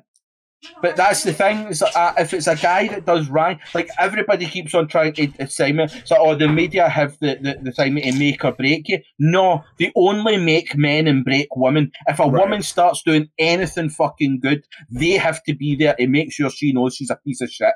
And she's never going to make it anywhere. And see if they then continue to be better. The media get more and more fucking hounding and go, hold on a fucking minute. We have to fucking end this shit. And they've done it to Naomi Osaka at 19 because the five fucking major tournaments of tennis have all got together to release a statement saying that at the end of the day, the media press conferences are a contractual obligation. So um, all five major tournaments basically went mental health, women, go fuck yourself. The media are the best. That's what's happened. And I hope the big fucking see like your Rolex and your Adidas and your Nike. I hope they all turn around and go, well, do you know what? Get your money for the media if they're so fucking good because we pay our athletes. Yeah, I when when that came out that they said it was a contractual obligation, I get that your press conference is a contractual obligation. The format and what you do for a press conference should be a mutable thing because if I'm if I'm focused on a, on a tournament and I, I know I'm especially in Naomi Osaka's case, she has trouble on clay. She's not a good clay court player. So clearly, going into the tournament, that's where her mind is, is trying to put aside those doubts of being on clay. Do the press conference after the fucking tournament. Yeah, It's not hard. The other thing that comes with it, like you'd said, that the press conferences are still there because and the older generation still Right. think with it. They still don't need to have press conferences because what can happen is see the journalists, they can sit there and go on Twitter and then they can mark up and put it on the news story. This is what this person said. This is Right. what this person said. Instead of hounding people. And even at that, like like you were saying, it's just such a fucking pointless thing. And we talked about how like the the major had a or the French Open had a big opportunity that they failed to fucking take. But the other thing that you have to go is like I know I'm just a fucking my shit housery is fucking beyond because I'm fucking Scottish. That's just how it is. See if I was Naomi Osaka in that moment and they turned around and said, You have to go to these fucking press conferences. Do you know what I would have done in that situation? I would have turned up and see every question the press asked me, I would have said no comment, and I would have sat there on my phone, just scrolling through Twitter or any fucking thing, mate, and just let them ask their questions and go, no comment, no comment, no comment. Because see, at the end of the day, the contractual obligation is for you to turn up to a press conference. Yeah, you no know, point did it say that you have to answer any questions. Facts, I would have sat there and just went no comment, no comment, and then done it the entire tournament. Because see, at that point, you might have just sparked that extra wee bit of uh, the other athletes going, do you know what? I'm going to fucking do that too. And you'll quickly see the French Open change their fucking attitude. You know, to, I apologize. People are moving stuff around the house, so um but to put us to put a different spin on this, you mentioned that female athletes get shit on a lot and they get they get asked questions that men don't get. You know where I've noticed that that doesn't happen? MMA. Oh fuck no, because we know they'll get their heat kicked in. That's what I'm saying, but that's what I, was, I literally made that point. They ask these athletes these questions because they know they're not going to do anything. MMA, they know they'll not fuck at them. That's why they don't do it there. And Right. the other reason is because these journalists that go to the MMA and all that kind of stuff have some base level fucking respect for human beings. It's not Well- just women in this situation. They have a base level respect for human beings doing a fucking sport. I think I think that too, and I'm not trying to be an MMA homer because I love MMA. I think the big thing, the big, the reason you see the big difference in MMA is one, talk shit to fucking Amanda Nunes. Go ahead, ask Amanda Nunes about her girlfriend having her PMS day. Go ahead, Go ahead, or or ask Amanda Nunes why she didn't perform as good as Cody Garbrandt. I fucking dare you. Amanda Nunes would jump over that table, tear your fucking head off, and use it as a puppet and send it to your mama. Like, it's. I think, like you said, it's. I don't think it's that they recognize MMA athletes as humans. I think they recognize MMA athletes as somebody who would fucking knock their head in. But if you and you mentioned it earlier, Naomi Osaka is a 19 year old person of color. She's tiny. She's she's good looking. So dudes in suit coats with fucking press credentials will be like, "Well, who are you dating?" And because they don't they don't look at her as somebody who would rip their fucking head off or embarrass them on a court, right? They shouldn't have to. Right. They that's, should. that's the point, is that they shouldn't have to. Like, it shouldn't be because she's a girl, or she's young, or she's a person of colour, or anything like that. At the end of the day, she is an athlete. She is a tennis star. That is it. Because, like, I've had this trouble for a good fucking portion of my life. Before I was uh, coaching women's football, and it was the exact same fucking shit, day in, day out, constantly fucking demeaning conversations with people that don't think. The amount of times I go asked the questions, so do you stay in the changing rooms when they're getting showered? Fuck you, you disgusting retrograde. Like, That's how fucking fucking dare you even ask that sort of question? And that's coming from a fucking higher up of the club that I was in. I'm not going to name the club because it was dealt with with the fucking police. But right? That's the fucking level that you were coming for with these old fucking geezers. And after that, I went into uh, superbike racing, and it was a female racer that I was working with there, and the amount of fucking questions that she would get asked on the exact same fucking level, and what we were fighting for is at the end of the day, she was not a female rider, she was a rider. She rode Right. a fucking bike. That was what she done. It doesn't matter if she's got fucking tits or she doesn't have a fucking cock and balls. At the end of the day, she would go out there on that bike and she would not fuck out every other guy on that fucking track because she fucking worked hard to be there. And it was this fucking horrible fucking situation you'd always find yourself in with these journalists or other fucking, even other riders that had this fucking grotesque hatred towards women that could be fucking better than them. And feel that's the fucking systemic problem that there is, is that people have this weird infatuation that if a woman is any fucking better than them, it makes them less of something. And you're like, "Uh, no, what makes you less of something is having those thoughts. That's what makes you less of a fucking human, is the fact that you have those thoughts in the first place. Being be- beat by a woman doesn't make you less of a man, but being upset because a woman beat you does. That's how it goes. Yeah, that's I I totally agree with that. It, I think we're I think we're we're look we're looking at a, a problem that's on a on a massive scale. You're looking at generational sexism, right? You're looking hmm. at the basically what it boils down to is men are always told that they're superior to women because they're men, right? Whether it's sport, whether it's uh, physicality, whatever it is. Take take my relationship with Bernadette. Bernadette fixes everything. I don't fix shit. I don't change the oil in our cars. I don't do the tires. I don't do the brakes. My ass is in the kitchen cooking, washing dishes. So when I tell people that like Bernadette is the mechanically inclined one and I do like domestic shit, do you know some of the looks that we've gotten? I'm like, she can't cook worth a shit compared to me. So of course I'm gonna cook. I can't fucking do a brake job quicker than she can. Cause I got one fucking hand. She's got two good hands and she loves tools.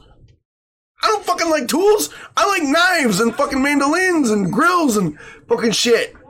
So And even manicures and pedicures and fuck you, she likes the mani petties. I don't.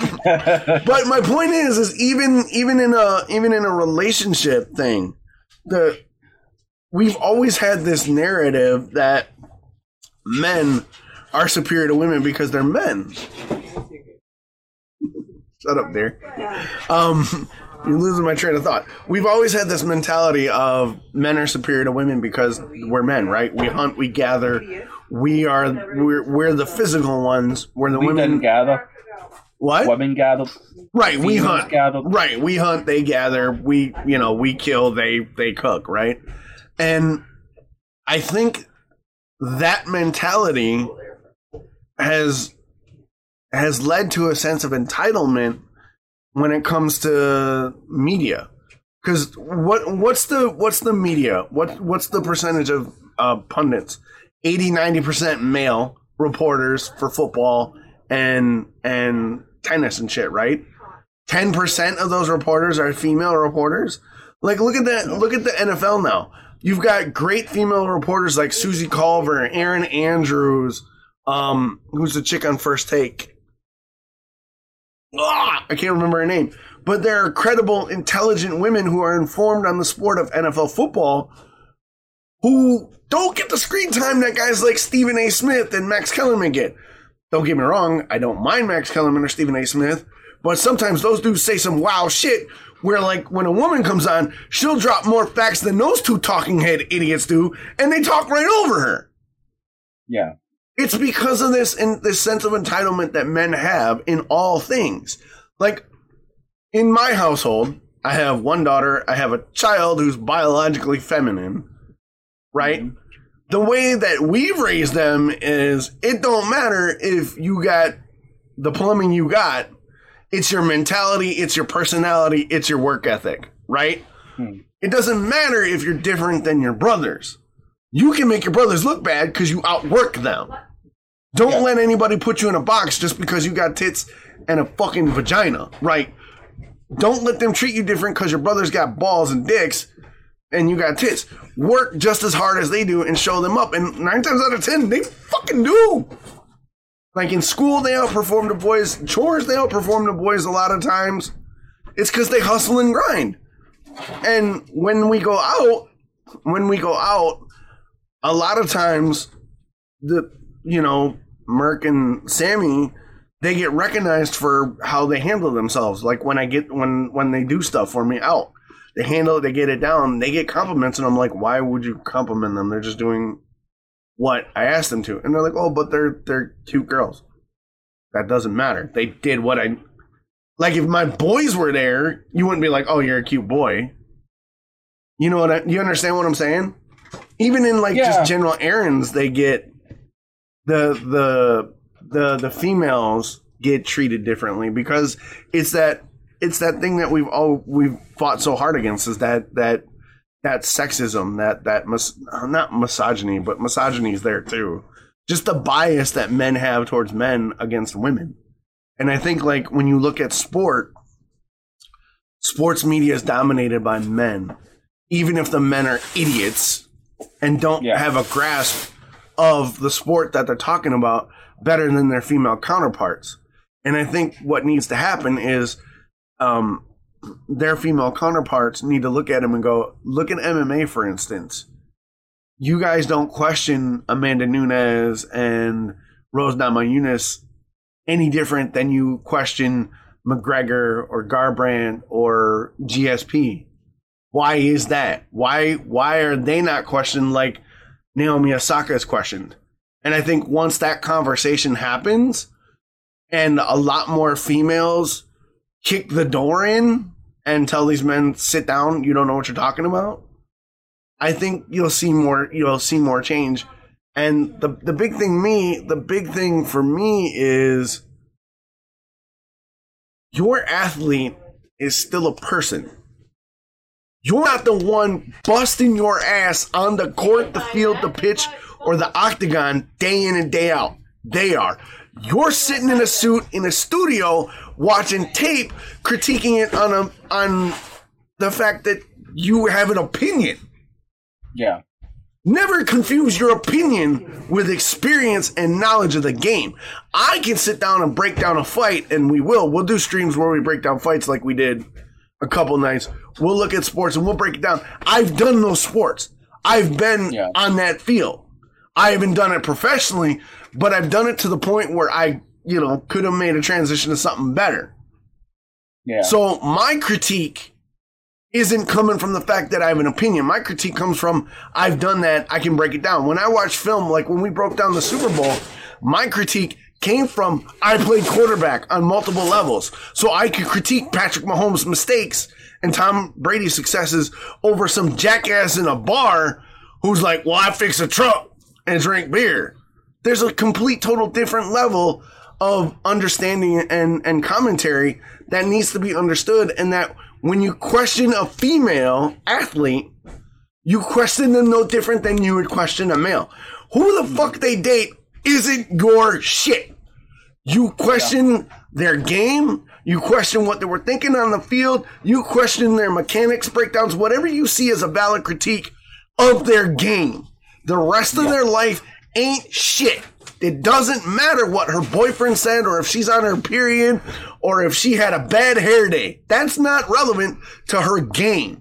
That's the that's where you need to stay. And when you veer out of that, these female athletes need to stand up and go, "Hey, get out." Female athletes need to be empowered to look at somebody in the press corner and be like, "Get the fuck out." Because I'll tell you right now, like I said, if Amanda Nunes got, well, you're a lesbian. What makes you, you know, what makes you think you can compete with men? Amanda Nunes would come across that table and knee that dude so hard his grandchildren would feel it. That's what female athletes need to do. They need to get their agency. They need to be given the ability to look at some dude and go, "Get the fuck out."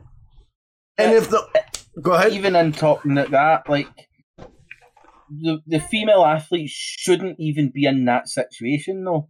Like I feel as if it, it shouldn't even be a thing that a female athlete should feel the need to have that look and that fucking thing about them. Like they should have that thing where they can go into a press conference or a media and all that kind of stuff and just be treated the same. They shouldn't have to change their outlook or their, their appearance or how they handle situations. And the other thing that things onto that is see other men in that fucking room. They're the ones that should also be standing up and going, You get to fuck out of this building. We don't want you fucking here. That's that's part of the problem is that people don't stand up to the toxicity.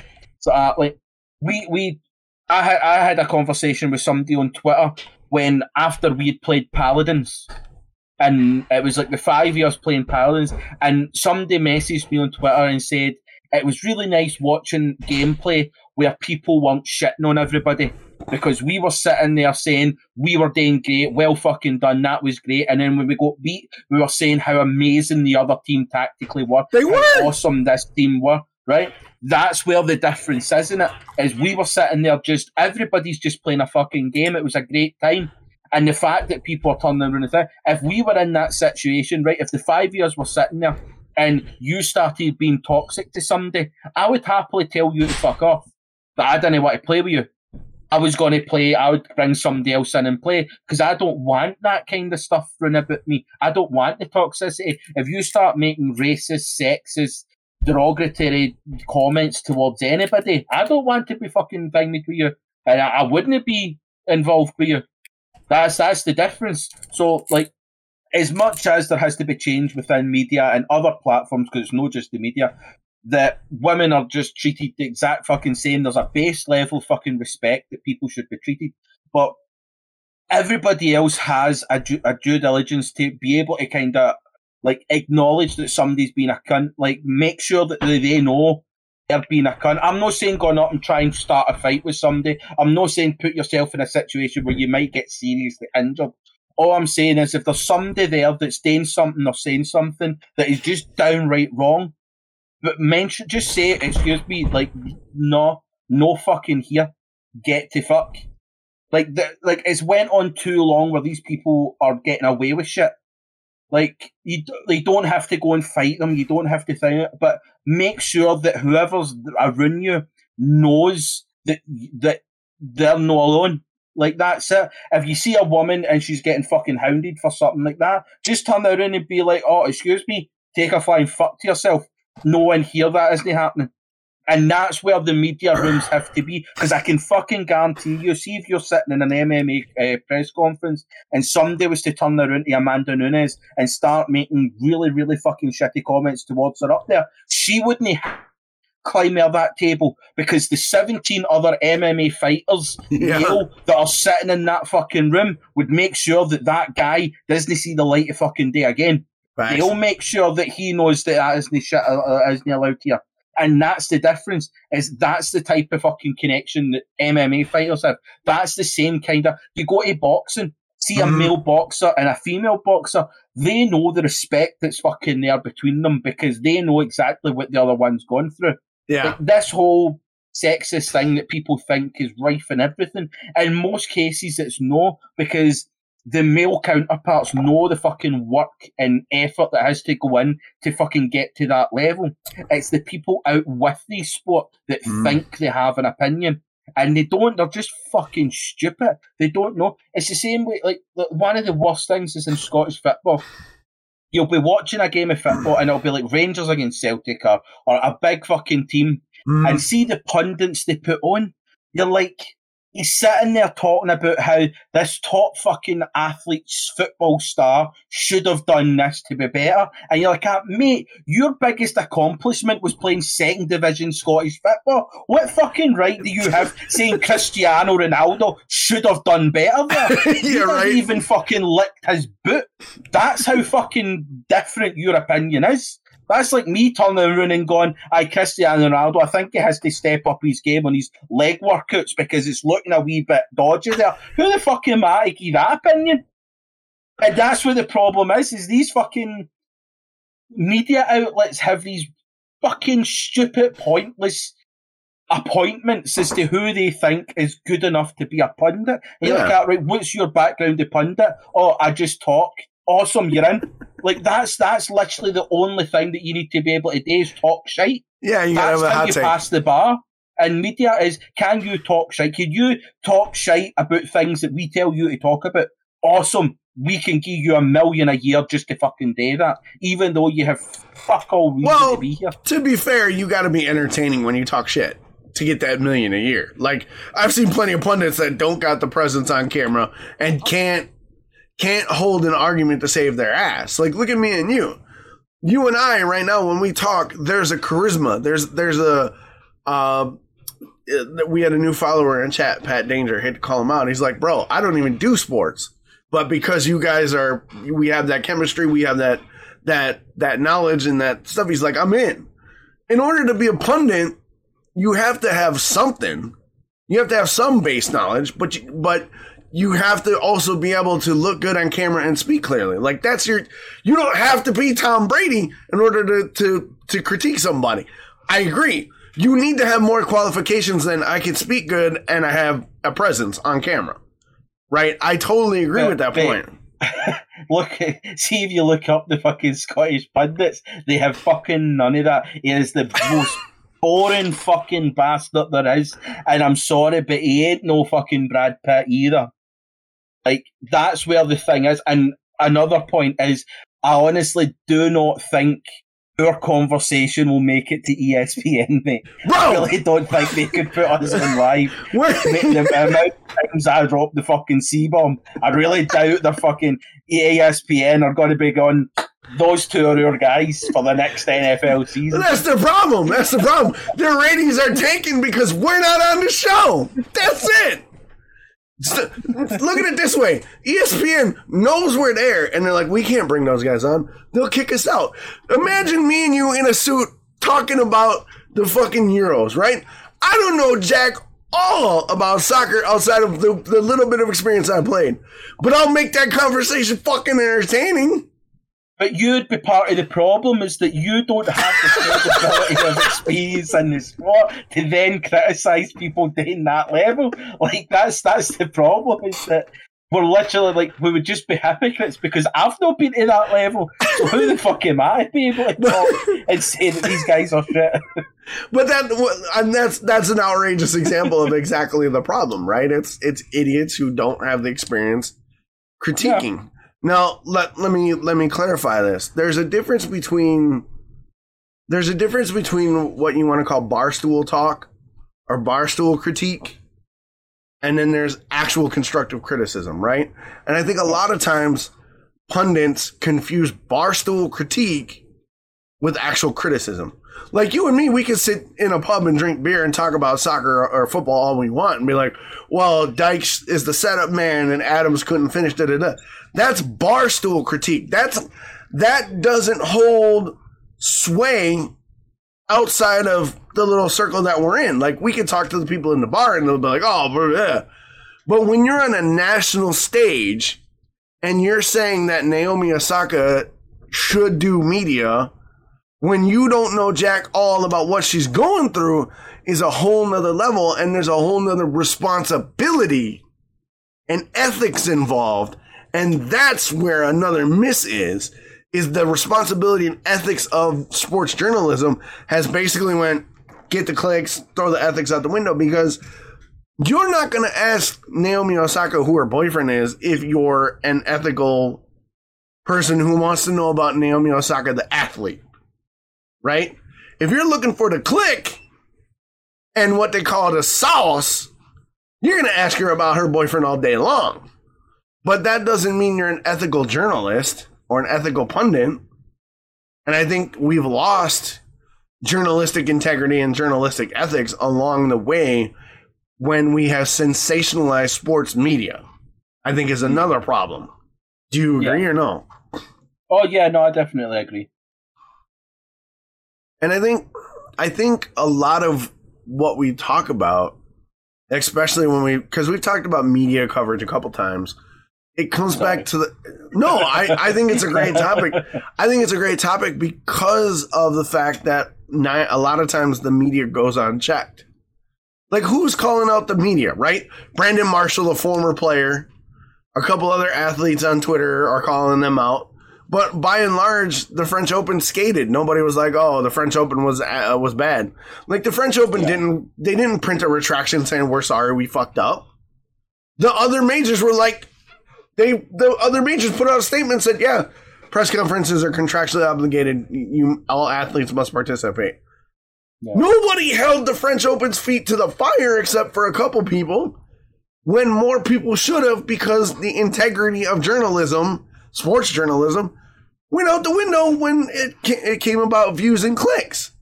Just like look at look at the situation that we're in in in streaming stuff, right? The there's so much drama around cam girl streamers and hot tub streamers about stealing views and whatever. That Twitch is like come and said, well, they're not violating TOS technically, blah blah blah blah blah. Well, they're not. This conversation. Right, but I'm using I'm, I've u- had this so much. I know I'm, It's I'm using I'm using it as an example though, right? By and large, cam girl streamers and hot tub streamers aren't taking my views. I don't give a shit. Go get your hustle, girl. As long as you're not breaking TOS, do you you do you, boo. I don't care. But you look on streamer Twitter, and that's all streamer Twitter's up in arms about. Yeah. But there are real problems on the platform of Twitch. Discoverability. People who are shitty human beings not getting called out for their shitty behavior. The focus is on the hot tub girls and the cam girl streamers. So even within our little sphere of, of our platform, the ethics and the integrity of people holding people accountable isn't what it should be. So if if a small if a if if a, if a subset niche thing of of streamers can't get their shit together enough to the the who's, who's gonna hold who's gonna hold the fucking five majors accountable, right? Yeah. And No, that- it is, it's like yeah, it's true. Like, like if if if we can't solve the smallest of problems, how the fuck are we expected to solve You the start. You start Yeah. by solving the small ones, right? Yeah. And and if I was Naomi Osaka and a couple other female tennis players, I would look at the French Open and be like, I would look at the top female players and be like, we're not playing in your majors. I make enough money off my endorsements and I got enough money in the bank where I could sit a year. I'm not playing. Until you rework your your press conferences and you start taking this as a serious issue, we're not playing. Yeah. See what your No, draw. See what your draw is like when your top ten female tennis players and female tennis gets higher ratings than male tennis does by and large, by by far, right? So if the top ten female players sit out, I bet your ass the French Open and the other majors are going to be like, mm, we might want to rethink this. But it would it would be incumbent it one it shouldn't be un, incumbent on the female athletes to do that right? But two you're also asking a lot of a lot of athletes who make money off endorsements by playing to lose income for a year. Yeah. and a lot of times they're not willing to do it. It's it's the reason why MMA doesn't have a a, a fighters union right? Baseball's got a players union. Hockey's got a player union soccer or slash football has a players union but MMA doesn't have a have a fighters union because the top draws of that sport aren't willing to sit out and say well we're not fighting Yeah. And even at that is with the likes of like that, it's the fighter's card. Like you get paid for your bit on the card. So if you want to be better and get paid more, then get better and be paid more. Like that's how it is. But again, that's another that's, that's a whole different argument and that kind of thing. Um that you shouldn't have to ask other athletes to sit out so that others can get more but I do think there has to be some form of stand because it was the same way. Like you look at the the, the way the, the media boycott that Mhm. football had over here, especially. Like I even took part in it, yeah um, where didn't we didn't it. post anything on, but that was more for social media. It Right. social media blackout because we were fighting for these social media platforms to use the technology that, that is available they Mhm. have the the technology to do it and take more of a stand against racism, transphobic, right uh, homophobic comments, and all that kind of stuff. And like, as much as you can say that it worked, it didn't. Like, it's just it'll tell in in, in due time. But like, eh, these are the type of things that have to happen. Is that, like you said, people have to work together in order to make a change. And the problem is, is trying to get people on board to make the change. That's that's the that's the main battle. Mhm. Like we can sit here and we can moan about media, we can moan about pundits, we can moan about fucking everything. Now, I know fine well I've moaned about a shit ton of shit on this fucking podcast that sometimes means fuck all to anybody else. But at the same time, it means something to me. right And that's why I want to use whatever fucking platform I've got to make that difference to me. I'll fucking scream at the top of my fucking lungs if I'm passionate about it. Because Yeah. at the end of the day, if me being passionate about other people's basic human rights, then I'll fucking fight tooth and nail until I fucking get a victory. And that's how it is. You maybe only have five people to talk to. You maybe have 50,000 people. Why is my telly just started shouting? I do apologise. My telly just came on. Bro, I've had people moving shit and dropping boxes. It's fine. That's life. It It, happens. was, it randomly just started playing an old firm game. It, it wanted to. It wanted to join the conversation. It was like, "Fuck that! You talking about TV? Let's go." I know, fuck you, TV.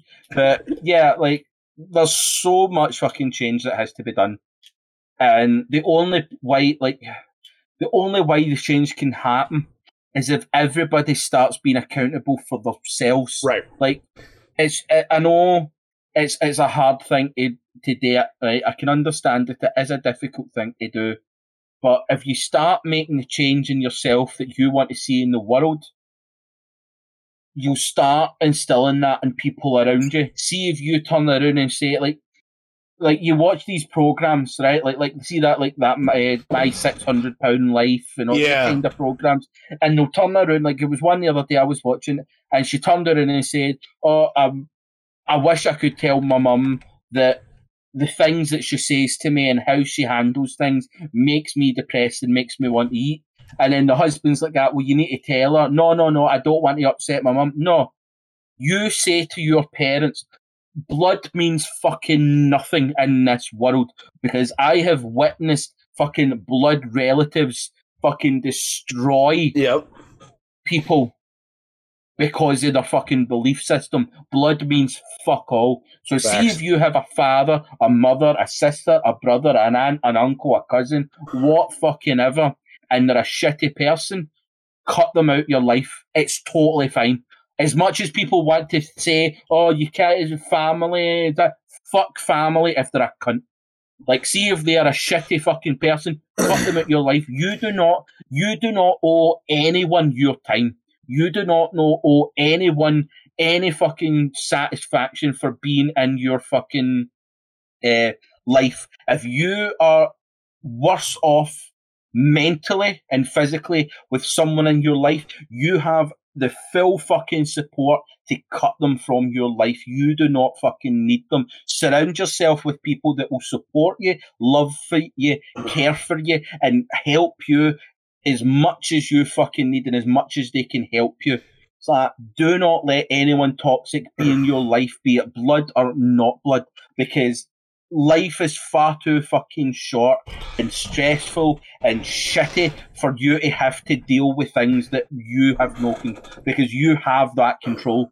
And if you need, like, I, will fuck it if you, if I, I would happily give me their fucking phone number and I'll phone them and tell them that they're a cunt and that you're never going to see them again. I'll be that person. I'll be the fucking go between. That's how I'll support you. But that's the thing is that there's not enough people that are willing to create the life they need. Like your mental health dictates every fucking output of your life. Your mental health is the most important thing. It's even with me if if I'm a toxic person in somebody's life, I fully accept if somebody does they want me to be in their life. That's fine, that's their call. I'll know hang on it. But it's one of the ones you have the ability to create the life that you want because if you can create a happy mental health in your life, life will be fucking kind to you. Life will help you along. You'll find people that are there to support you in ways that you probably didn't even know you can be. Like it might not be like I'm not saying that you can turn around to somebody and say, "Oh, i am ten grand in debt. Can you give me money?" I'm not saying that. I'm meaning see the people that at three o'clock in the morning when you're having a shitty fucking time, you can text, call, or message and say, "I'm having a shitty time," and they'll message you back and go, "Where am I getting you?" They're the type of people you want in your life. They're the right. type of people that you want there by your side, behind you. Because no matter what you're fucking gone through and no matter what they're gone through, as long as you're there for the other person, that's all it fucking matters. And that's how I see this fucking battle against the media, against racism, against sexism, against every fucking systemic problem in this fucking world. is if everybody was able to be happy in their own life and help support those around them, everything could be so much fucking better. And that's that's it. And get rid of this toxicity and this mindless fucking acceptance that what you have in your life you deserve. No, you fucking take what you want. Yeah. That's how it goes. You got something, you go fucking get it. If you want that job, go get it. If you want that car, go get it. If you want that fucking life, go and get it because you are in control of it. There's some aspects of life you are not in control, and it's how you handle those situations that will make or break you. Everything fucking happens. Like, it's a shitty fucking world we live in. Shit happens. Death happens. Loss happens.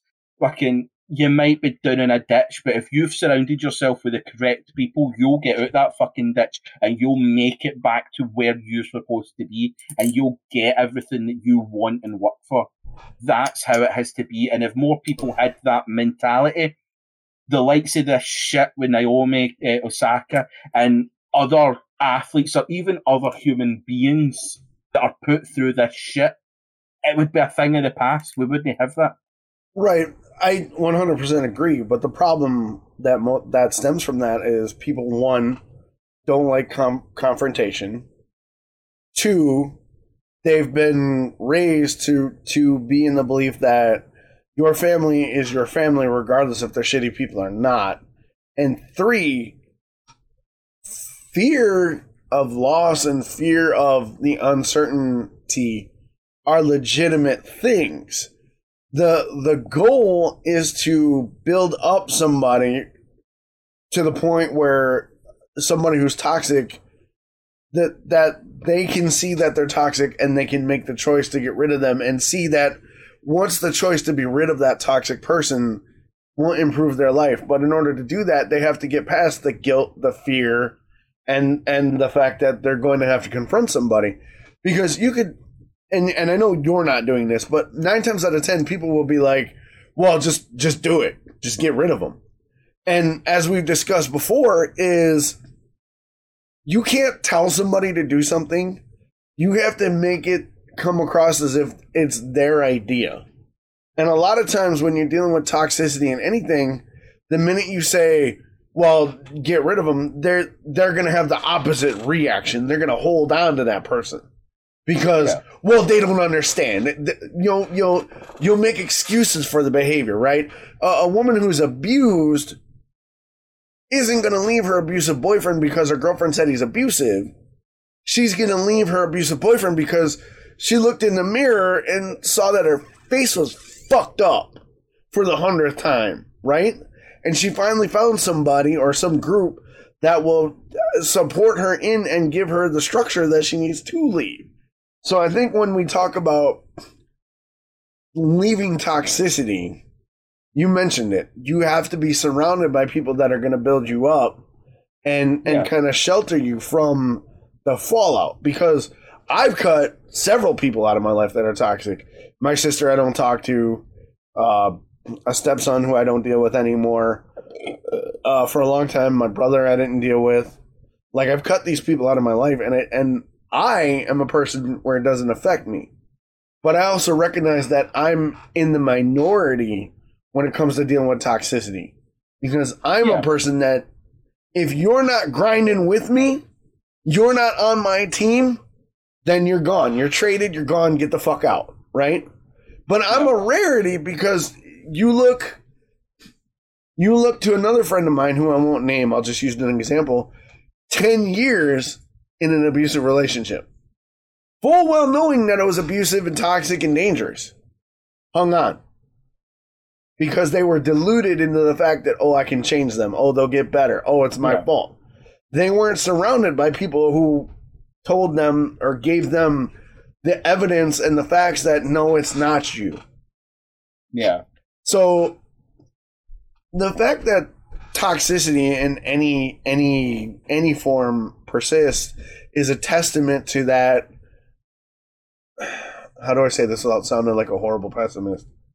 That people have been browbeaten to, into acceptance of well, don't be confrontational because then you're toxic. Uh, don't change your scenario. Don't change your situation because it could always be worse, right? A lot of people have been browbeaten to believe that, and only in cases where you are shown that that that that belief that's been so browbeaten into us isn't the reality, then change can happen.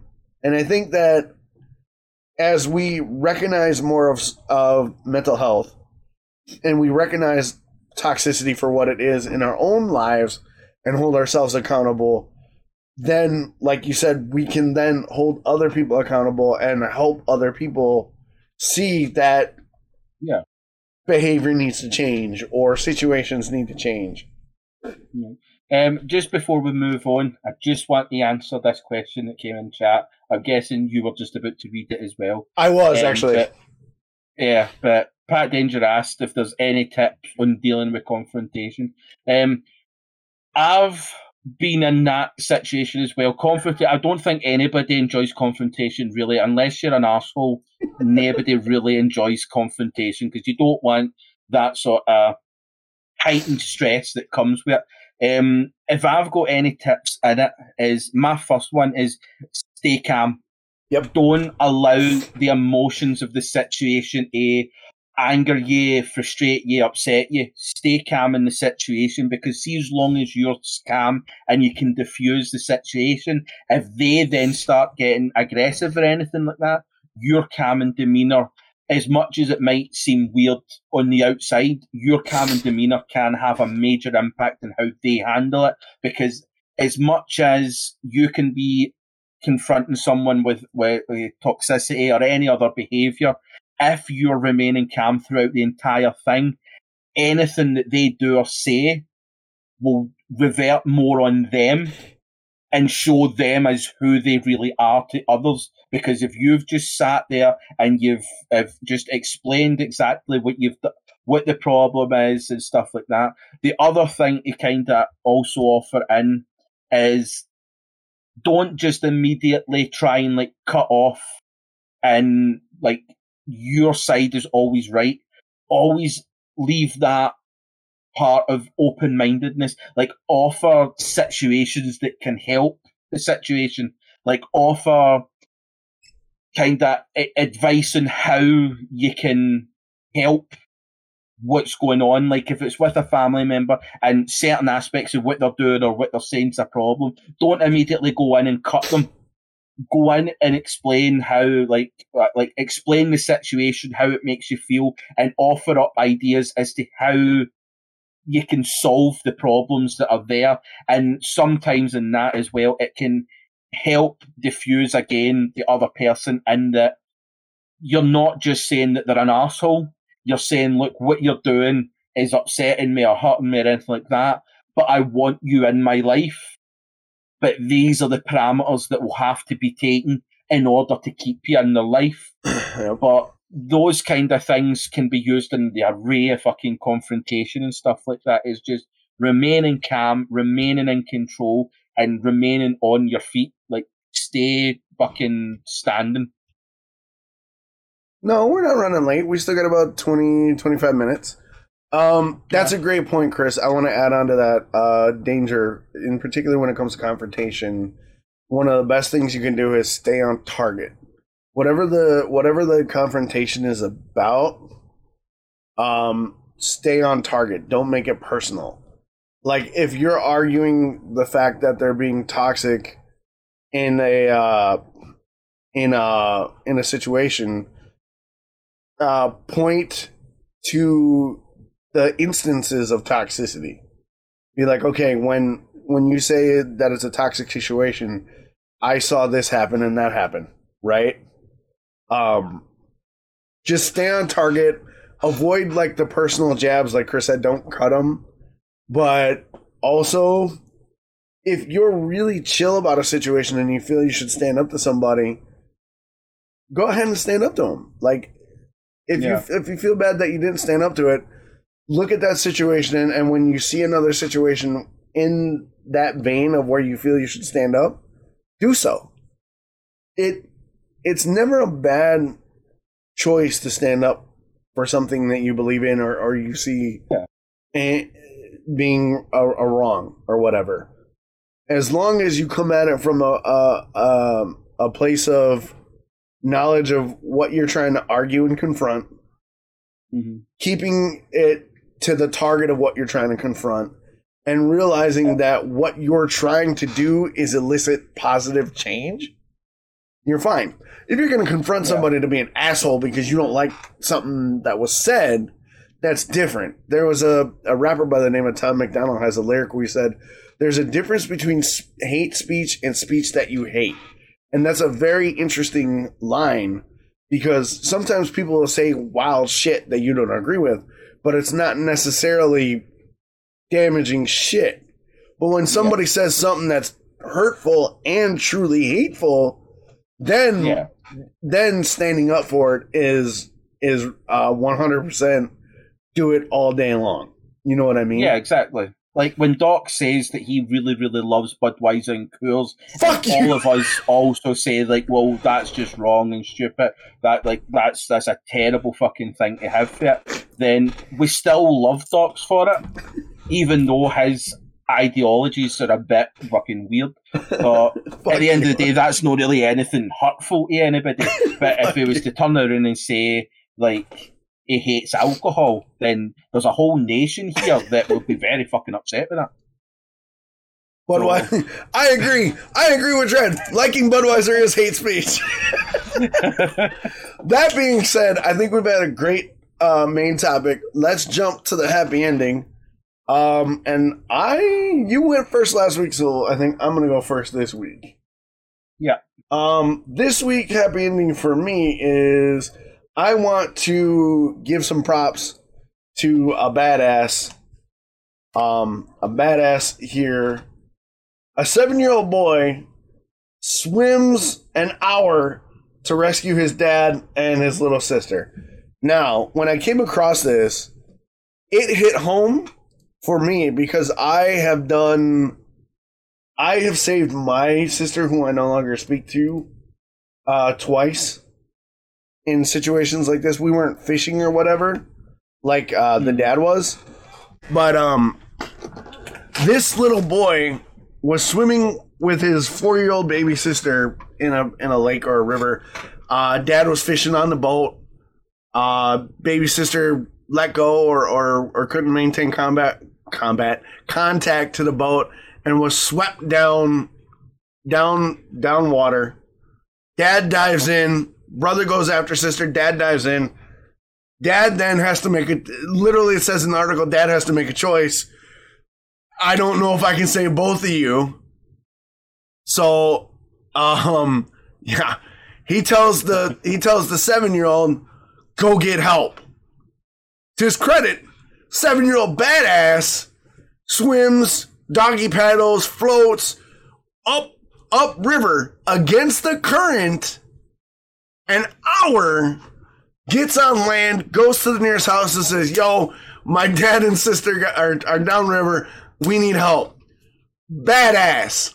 100% badass dude this kid he's seven years old imagine trying to do a salmon impression at seven years old like at seven, I don't know if I could have swum an hour upstream to Can't save. even fucking swim.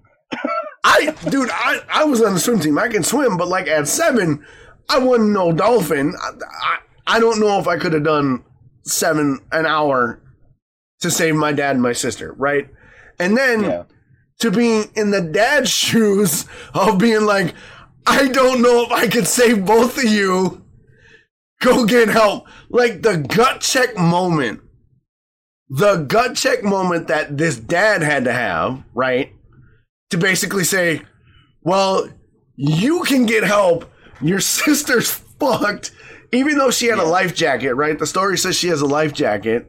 So she's bobbing in and out of the water at four, flipping shit. Dad then has to make the worst choice that a parent has to make pick one. Hope that your seven year old is strong enough to do it on his own and survive the current while you go after the four year old. Yeah. And then the, the, the fucking stones on this seven year old boy is like, "Psh, got this. Fucking doggy paddles, swims, floats, an hour upstream, gets help, and then an hour later, dad and sister are found downstream. Dude, that that kid now has the biggest cred all day. Yeah. Like he can just he can walk into school day one and be like, "What'd you do this summer?" Oh, I just saved my dad and my sister. Right? That's amazing. I think the other aspect, uh, the other part, yeah, that because I'm sure I read this the other day. I don't know why. I think I've, I feel as if I've already read this story myself. But the other bit that I thought was just fucking insane was the fact that in that hour, it says like mate, that he knew he wasn't going to be able to be flat out and just fucking go to the shore. He needed to pace himself, so he would stop to float and doggy paddle and when he tired, he'd rest and then set off again. So it's the fact that at seven years old, he had the mindset to know exactly that he, he wasn't going to be able to fucking just swim constantly for Mhm. that length time. He had to pace himself and go and pace himself. Otherwise, he might have no made it and ended up in a worse situation than what it is.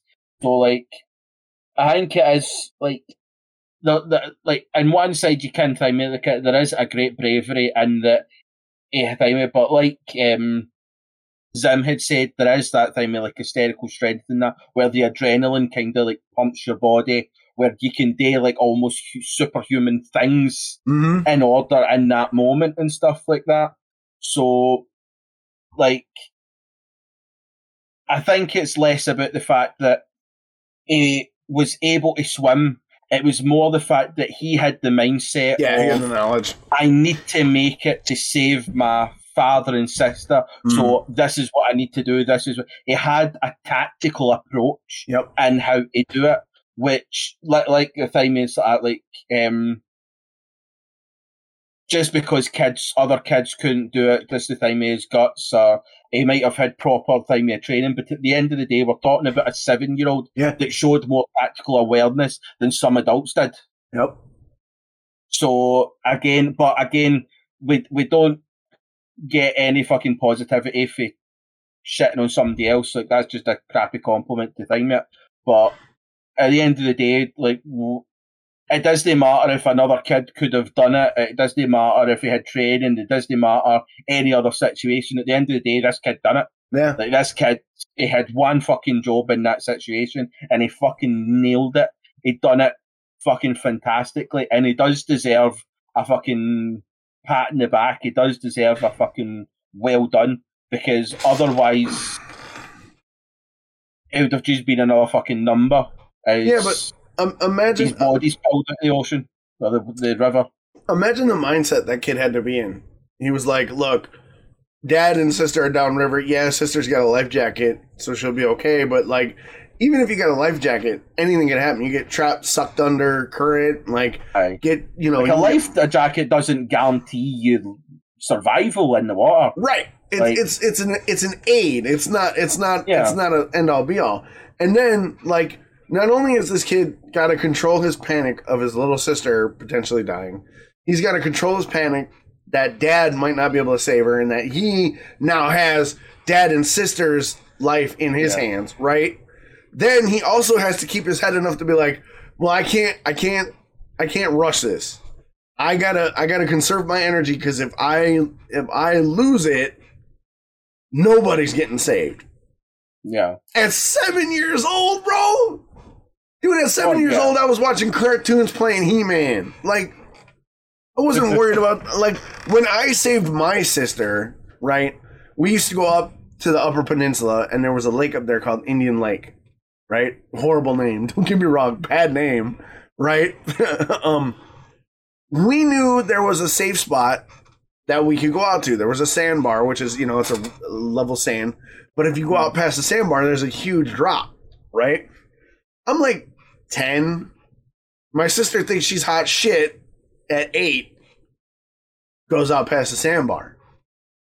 Me being big brother was like, all right, let's see how this works out. Sure enough, not 10 seconds after she went out over the sandbar, wave hits, woof, she's under, right? Undertow picks her up. And I'm like, fuck me. At 10, I was like, let's go. Because I had been, my mom was a lifeguard and she had trained me enough. At seven, I don't know if I could have made that call. You know, at 10, yeah, I could see it. But a seven year old, seven year old me, I don't know. So I give mad The props to this thing- kid. Yeah, I mean, I give him props on that. Like it was, it was an amazing fucking thing to do. But I think you also have to remember that unless you're in that situation, you don't know. Like, It's Mhm. like when we talk about, oh, if I won the lottery, I would do this, this, and this. Well, I can say that I would buy a house and do this and do this, but let's be honest, if I won the lottery, my parents and my sister and my brother would have a great time spending my will money because I would probably have had a heart attack at the fact that I've just won the lottery. So it's like, like people always time it because like I've had situations where like you you don't know what you would do in that situation until you're in that situation, and I think that is what this is. Is you can turn around and say that oh at seven I don't think I would have done this, but there's probably a good chance that at seven, if that situation had been the same thing, you probably would have went in that water. I'd like to think so. Mindset because that's just how it fucking happens. So it's like I'd like to think that anybody in that situation would have the same mindset, hmm but at the same time, even if everybody that went into that situation had that same mindset, everybody that went into that fucking situation deserves the fucking props for doing it. Yeah. Like- and, and the fact that he It did doesn't at matter if only one person would do it or if 40 million would do it. The Mhm. fact that he done it is still fucking props. So Yeah. fucking I mean, I, off him. a kid was able to do something that some adults aren't even able to do. Like you hit the nail on the head. Like there there are countless examples of, of people who drowned or, or get knocked overboard that are surrounded by people who don't get saved because the people around them couldn't do what this seven year old kid did through whatever Yeah. reason, their own fear, their inability. And and I'm not trying to denigrate those people that didn't do it. It's just it's the facts. This kid Mhm. pulled off something that other people weren't couldn't able to do. You know what I mean? And for that Oh, yeah. That alone, this kid's got one. He's got all the cred over his sister. Be like, look, you're gonna give me that extra chicken nugget because I saved your life. Did, did you die? exactly. And then he's gonna look at dad and be like, I can stay up and watch cartoons, right? Because I saved your life. He could go the other way, kind of thing. Like, uh, I mean, if I hadn't saved your life, I could have been watching cartoons. he could do that too. He could totally go that way. but in the end, it's a great story. Like last week, we talked about the dude who dove in and beat the alligator's ass for trying to take Yeah. his dog. like he was like, "I will fuck you up. You take my dog, I'm gonna beat your ass and make a belt out of you." So it's examples of heroism and and being in the heat of the moment. Like right, because you had the you had the what the the dude was like seventy six that dove in and fucked up an alligator, right? And now you got a oh. seven year old. I It's don't it's quite remember the, the, Yeah, the details. yeah, I don't remember the details, but basically an older dude jumped in and whooped ass on an alligator, and a seven year old kid swam upriver an hour to perform a feat of heroism. It, it just goes to show that, like, yeah, like we said, adrenaline's a bitch, but then you also have to have the tactical awareness not to waste that. And that kid is just, hell yeah. Like, that kid, I would buy that kid a coat. I'd be like, good on you, bud. Here you go. have yourself a coat. Oh yeah, exactly. And it, Jim does pick up a good time. When I was when you were talking about that story last week, that is the similar kind of. That I'm pretty sure that was the exact fucking scene that I thought of when I just thought of this fucking guy launching himself into the water, going "Not fucking today, bitch." Yeah, exactly. Deep Blue Sea. That's exactly what we were talking about it last week. I had that same thought whiz through my head, like, "You ain't my bird." oh man, that's such a great story. Man, props to that kid. Now your story caught my interest. I like. I I didn't have a chance to really dig into it, so I'm I'm hoping that you, as always, can really kind of like kind of lead this thing off. Glasgow's about to get a lot greener thanks to an urban forest. Okay. Yes, it's a it's a bit of a local one, like, but at the same time, doesn't matter if it's local. It's all for the bit greater good. Fuck yeah. Um, but basically, what's happening is the CCF, which is the Clyde, the Clyde Climate Forest, Mhm. um, what they're looking to do is over the next decade, the councils of Glasgow have agreed to plant 80 million. That's with an M. Uh, saplings. So it's the equivalent of 10 trees per resident of Glasgow, basically Mhm. is going to be getting basically planted. Like Glasgow itself is already quite a green city. No green as in like environmentally safe or anything like that, but green as in we've got loads of parks, we've got loads of greenery, we've got loads of forests and woods and all that kind of stuff. So basically, this is just like an addition to it. Said um, those behind the Clyde of the CCF say that the project would boost tree cover in the city from 17% to 20%, which, when we're considering the size of Glasgow, that's a major fucking number on Yeah. a major city. Let's be honest, especially a city of 1.8 million people. Yeah, that's quite a big. That's Like- that's quite a big upgrade in coverage. Yeah. Um, it's a, there's an estimated 29,000 hectares of broadleaf woodland, which is trees with flat leaves as opposed to conifers in Greater Glasgow alone. Mhm. Um, however, they have become fragmented due to urban development and all that kind of stuff, which is just how that happens in the cities grows. But uh, basically, what they've looked at is studies have established links between urban tree cover and public health. So they're putting forward this project because researchers behind one project found that cases of obesity, asthma, and diabetes were lower in urban areas that had more tree coverage as opposed to those without. So there's been a lot of fucking science and, and research that's been put into this. We all knew trees were good for us anyway, Right. and the alarming rate that trees have been knocked down in the other areas of the world is is shitty already.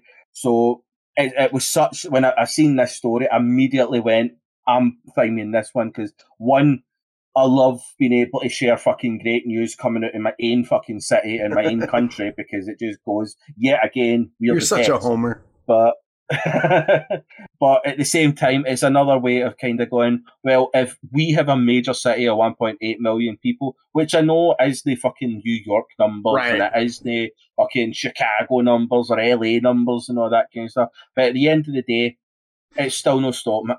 Like Yeah. it's still no like there's no reason for it, and it's just such a great fucking thing to see where major cities and councils and that look at it and go, we've got a bunch of old spaces, we've got places where buildings used to be and we've built them down.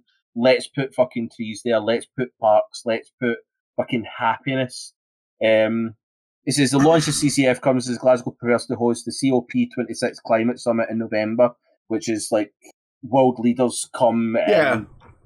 Timely measures to curb carbon emissions and that kind of stuff. Which is a good thing. It's basically another thing that kind of Scotland have went, well, let's fucking go. We'll show these fuckers how it's done. well, I mean, they they make up they they say something about expanding Glasgow's city region city region's woodlands to create a new interconnected forest would provide many lasting benefits. They're right. Like the Yeah. the fact that greenery sucks up CO two emissions and then produces oxygen. Like, where's the negative? Like, yeah, okay, sell me sell me why you wouldn't plant a tree, right? Like, oh, the tree's gonna suck up 18 fucking metric tons of CO2 emissions, and when you step outside your house, the air's gonna smell cleaner. Try and sell me how that's a bad thing, right? Because it'll It's- block the sun. So what? Step out from the shade. It's too hard. But Yeah, we can't if there's another tree next to it. We'll just be constantly under cover of tree. So you get rid of skin cancer then, huh? I know, but we only get one day sun. We want to be able to fucking see it. It's overrated, trust me. You'll like the tree. But yeah, I mean, No, I- no, it's, it's, it's, a, it's a good point. And the other part that kind of thing means that yeah, is the the new community woodland trees and forests will bring multiple benefits to our local communities as well as wildlife. The pandemic has brought into focus like never before the value of local spaces as places to exercise, de-stress, and engage with nature, and the project can help deliver the green recovery. Like we've seen in the, the, the pandemic where it was fucking dolphins in the canals of Yep. Venice and deer living in a fucking roundabout in London where the roads weren't getting used. yep. Like it has shown you, and like we've seen uh, previous ones where I've said about how the Scottish Highland tigers getting reintroduced into Scotland and and, and whatnot. Like this is what we've been thinking about is it's places for wildlife to kind of grow and and fucking be enriched, and it's the same with local communities. As I said, places for exercise and de-stress, opening up these spaces that are once kind of just empty, derelict areas, and bringing in which gives people a lot wider area to be able to go and not be around other people, which is what we need during the fucking pandemic. That's what everybody's shouting for. yeah. So, like, it's just it's nice to see a fucking city taking that kind of point. And like, I know, like, unless you're kind of thing me into like Scottish politics and the UK politics and stuff like that, the one good thing that came from the recent polit- or the recent uh, election that happened in Scotland is the the party that usually uh, that I support and that kind of stuff. I'm not going to time me in. Um, they've actually teamed up with the Green Party, which is Mhm. the environmental and all that kind of stuff. So they've literally, even though that they never gained a majority, so they had to get another party to join Right. in to kind of push them there. But this Green Party also want independence and stuff like that for Scotland. So basically, what's happened is that the major party is giving this Green Party basically a fucking front row seat to we are going to make this country green. We are Right. going to make these changes to make it better. and we're going to work together. And this is basically the first fucking flurry into it, is they've just went, right, 18 million trees in the next 10 years, Yeah. fucking do it. Like, and that's it, this is how simple it was. And like, most countries the time you can sit and argue, but I mean, how much fucking space does America have? Like, there's that whole thing that they talk about. Go into Google Earth and zoom in in any area of America, and there's a nine out of ten chance you'll come across just open space. Yep. Be it a field, be it fucking desert, be it something. Like nine times out of ten, you will just uncover fucking nothing. Yeah. You're like, ah, fill it with fucking green, fill it with trees, fill it with something wildlife orientated. Just fill it with something good. Well, to go along with the, the, the, the benefits that we talked about with the the canals being the dolphins returning to the canals because we weren't using them, there's been countless studies and evidence that the more wildlife and nature that humanity has around, the, The Americans more will kill them. facts, but the more, the more balanced humans tend to be. So you have a natural, you have a natural environmental uh, equilibrium, right? When humans and nature and wildlife can come to a balance where uh, wildlife are allowed to exist and nature is given uh, a chance to flourish, humans do better not just health wise but mental health wise emotional wise spiritually we do better. For years and decades and decades we've been we've been like oh progress build build build build build. Build it bigger build it better concrete everything. And we're finding out that the opposite is true. That as we progress and move forward we need to incorporate more natural spaces because those natural spaces act as stabilizers for humanity. Because if all you see is concrete, you, you're going to be like, oh my God, it's the concrete jungle, it's the hustle, it's the grind. But if you can jog five, ten minutes and you're in a park or a green space, and while you're in that green space, you see a, a, a squirrel or a bobcat or a, or a, a, a rare bird or, or a unique form of wildlife, even fuck, you see a a really badass fish, you're like, wow, your day 100% 180s because you've experienced a sort of equalizing, a balancing effect. And there's even enough science to prove that if you walk outside barefoot in a park, in a field, in a in a wooded area, you are replenished. Your energy reserves are replenished your emotions are balanced your your biochemical reactions are balanced. So in a situation where we have evidence to show that green spaces in nature are hugely beneficial to, to humanity why are we not making a concerted effort to make green archaeology and green energy a priority and i'm not a tree hugging hippie guy like I am for business making money within reason. I am for progress. But let's make sure that progress is for the betterment of not only mankind, but green I meant green architecture, not green archaeology. Thank you.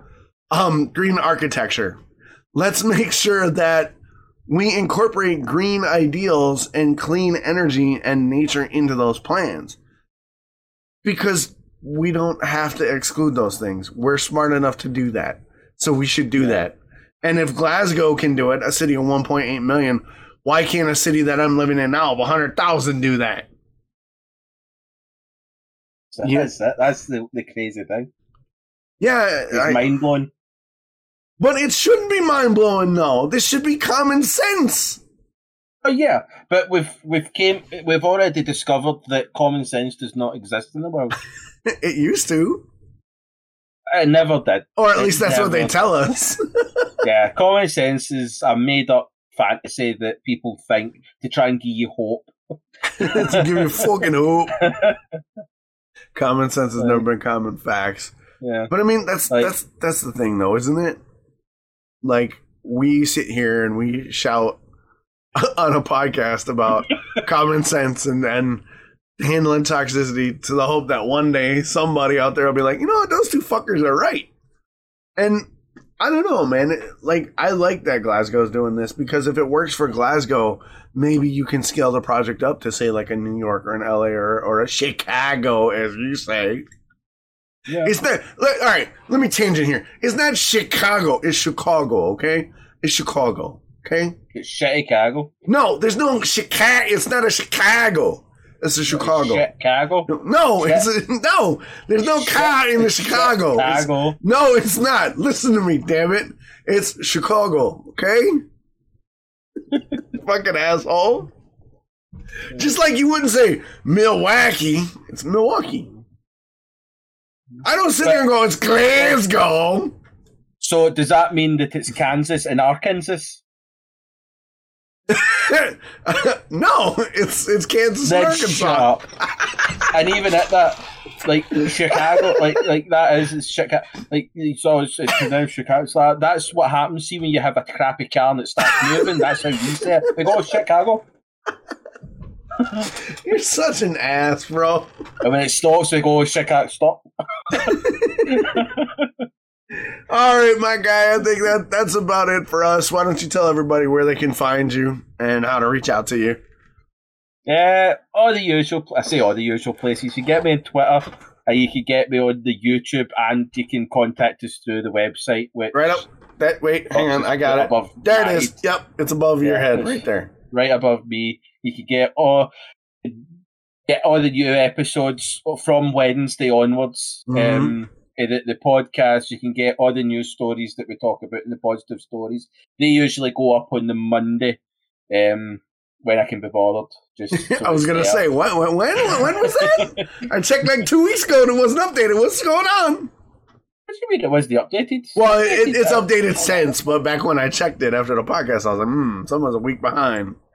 Uh, well, sometimes, sometimes I, I lose track of time. Like this week when I discovered that I hadn't actually put the podcast on the schedule, and it just came off everything. Like I'd uploaded everything and everything was ready, and I time it to time it, and never scheduled it, and just turned off the page. And it was Titan messaged me at like eight o'clock on Wednesday, and it was like, ah, by the way, when does the podcast go up? And I was like, um, it should already be up. And Then realised, and I thought, fuck, I need to do this now. But yeah, they can That find you on fun. Twitter and uh, on the website, and they can also find Yeah. you on your Twitch, right? Yeah, uh, now and again, like uh, Tuesday, me and Zim are badass bitches in Final Fantasy. Wednesday, Titan's a prick. Uh, Titan's a prick. That's because he whooped your ass in chess. Don't hate. Don't hate. um, and then other days, I, I I really want to try and get a schedule, but at the same time, I don't care enough to make a schedule. I know. You, I know you don't. I know you. You're like me. I don't. I don't give a fuck. So it's like, like I sometimes uh, randomly I'll play a horror game. So you can get me on Twitch, you can get me on Twitter, you can get me on the website, you can get me through the YouTube, and it's all Chrissy C ninety. Yeah, because your branding is like intelligent. Yes, I just keep to the one fucking thing. Yeah, same with me. Uh, you guys can find me on Twitter at Dox Ryan. You can find me on Instagram, even though like I never post there because I hate taking photos of myself. Like on my Instagram, it's literally like food porn. That's that's the majority of my Instagram. Um, but yeah, you can. proper into Instagram. Right. Like I used to use Instagram all the time, and then I just went, "This is shit," and I Yeah. stopped using it. Yeah, like so. Same Yeah, with Facebook. Yeah. I don't. Facebook is is dying for me. I, I I barely am on Facebook, but yeah, easiest way to get a hold of me is definitely on Twitter or through my Twitch, and it's all Dox Ryan. Uh, unlike Chris, I do have somewhat of a schedule of podcasts on Sunday, RPG on Sunday, RPG on Saturday, and then Monday and Tuesday is much to Tim's chagrin, whatever the fuck I feel like doing that day. Um, and then Fridays, usually I do a collab with like Zim and Dread, or I'll do like a, uh, a collab with Dread, or we'll do like a Paladins on Friday. Fridays tend to be like my collab days, where Monday and Tuesday tend to be like fuck all. Yeah. So we appreciate you guys hanging out. We hope you guys enjoyed the conversation. Thank you to those One more did. thing. What? One more thing What? before we go is next week's episode. Oh Lord, here we go. Let's get the hype out here. Get the hype train week. rolling. Yeah, next week episode is going to be our mid-season finale. hmm It's going to be our last episode until either the last Sunday in July, the first Sunday in August. We're going Yes. to take a good little break Because so I have to move. can move and it can just it does. They have the stress of having to be set up for a certain time. We can just everything can be calm and thingy. So next week we're going to have a final episode. It's also going to be a birthday party for me because I'm getting old. How old are you getting? So I'm going to be 31. oh, kiss my ass. You're a baby. I'm gonna be 42. All right, kiss my ass. 31. Ooh. But we're going to have I'm going to have a nice wee day of gaming and just bullshitting and drinking, and then the podcast we're going to have a couple of guests on Yep. that I've managed to time out. There's another couple of things and another couple of guests that we're going to try and get on to make it just that little bit extra special. That's gonna be a shit um, show. It's going to be fucking hilarious. It's gonna It'll be be the same time. It'll be the same. Like we're not Right. going to go over the fucking time or anything like that. Well, we Like, might run. still be- Well, we'll probably go a little earlier because we are going to have a lot of people. So we Yeah, might, we well- might, we might try and go like an hour early just to get to fit everybody in. But yeah, Yeah. So it's going to be fun. So we want to get that out there. The new we will be posting up about it being the final episode, but hopefully you can come along again and just enjoy in the extravaganza and celebration that we'll be having as we finally hit our first finale. Yeah, not bad. We'll be 18 episodes deep after that, considering we figured we'd get canceled after episode one. Because let's be fair, we talked about some real shit this this season. Like we've talked about everything from like policing to racism to the Super Bowl. Like we've talked about some shit. Like to media and media and shitty media and cancel like we we have not shied. I'm that's one of the things I'm really proud about is we have not shied away from divisive topics. Like we've we've gone in and we've gone in with a measured and intelligent approach. I feel and, and I hope that's been reflected. But yeah, next week uh, mid season finale for those of you that have just sort of stumbled in. I am moving across the country on the 25th, so I'm going to be out of commission for a couple weeks getting the house set up, getting the stream set back up, getting work settled in. But for those of you that are new and just discovered the show, we have an entire playlist on all the major digital platforms Amazon, Google, iTunes, Spotify. All 18 episodes are, are there. You can download them and listen to them. 17. It'll be 18 episodes when we cancel, jackass. Don't fuck with my head like that, because I made one mistake last week. I made one counting error. When are you going to be on? Uh, probably the second half of that. Uh, we got to get you on, Dread. We got to get Zim on. We got to get uh, Drew from Silver Studios on. Uh, I got to. I have a an author and a self. Uh, someone who just started a self publishing company wants to come on and talk about writing and, and publishing. So we've got we've got a bunch of guests lined up. We just got to get it in the schedule, and we don't want to do guests back to back to back. We've got to like we want to space it out so that you know when we do have a guest on, it is it is not On occasion. yeah, it's an occasion. It's not routine. I know you know. I'm explaining to those that don't know. But that being said, I think we had a hell of a show, Chris. So what do we say? Yeah. Say, see you next week. See you next week for the party. We gonna we are here to party. Ladies, move. Gentlemen, move. All right, boys and girls, we appreciate you hanging out. We will see you soon. I will be back later tonight, uh, in like a half hour or so with uh, Spelljammer, a fifth edition D and D campaign. So see you guys soon. Chris, as always, great show, brother. Talk to you guys soon. Thank you. Bye. Bye. Transition. There it goes.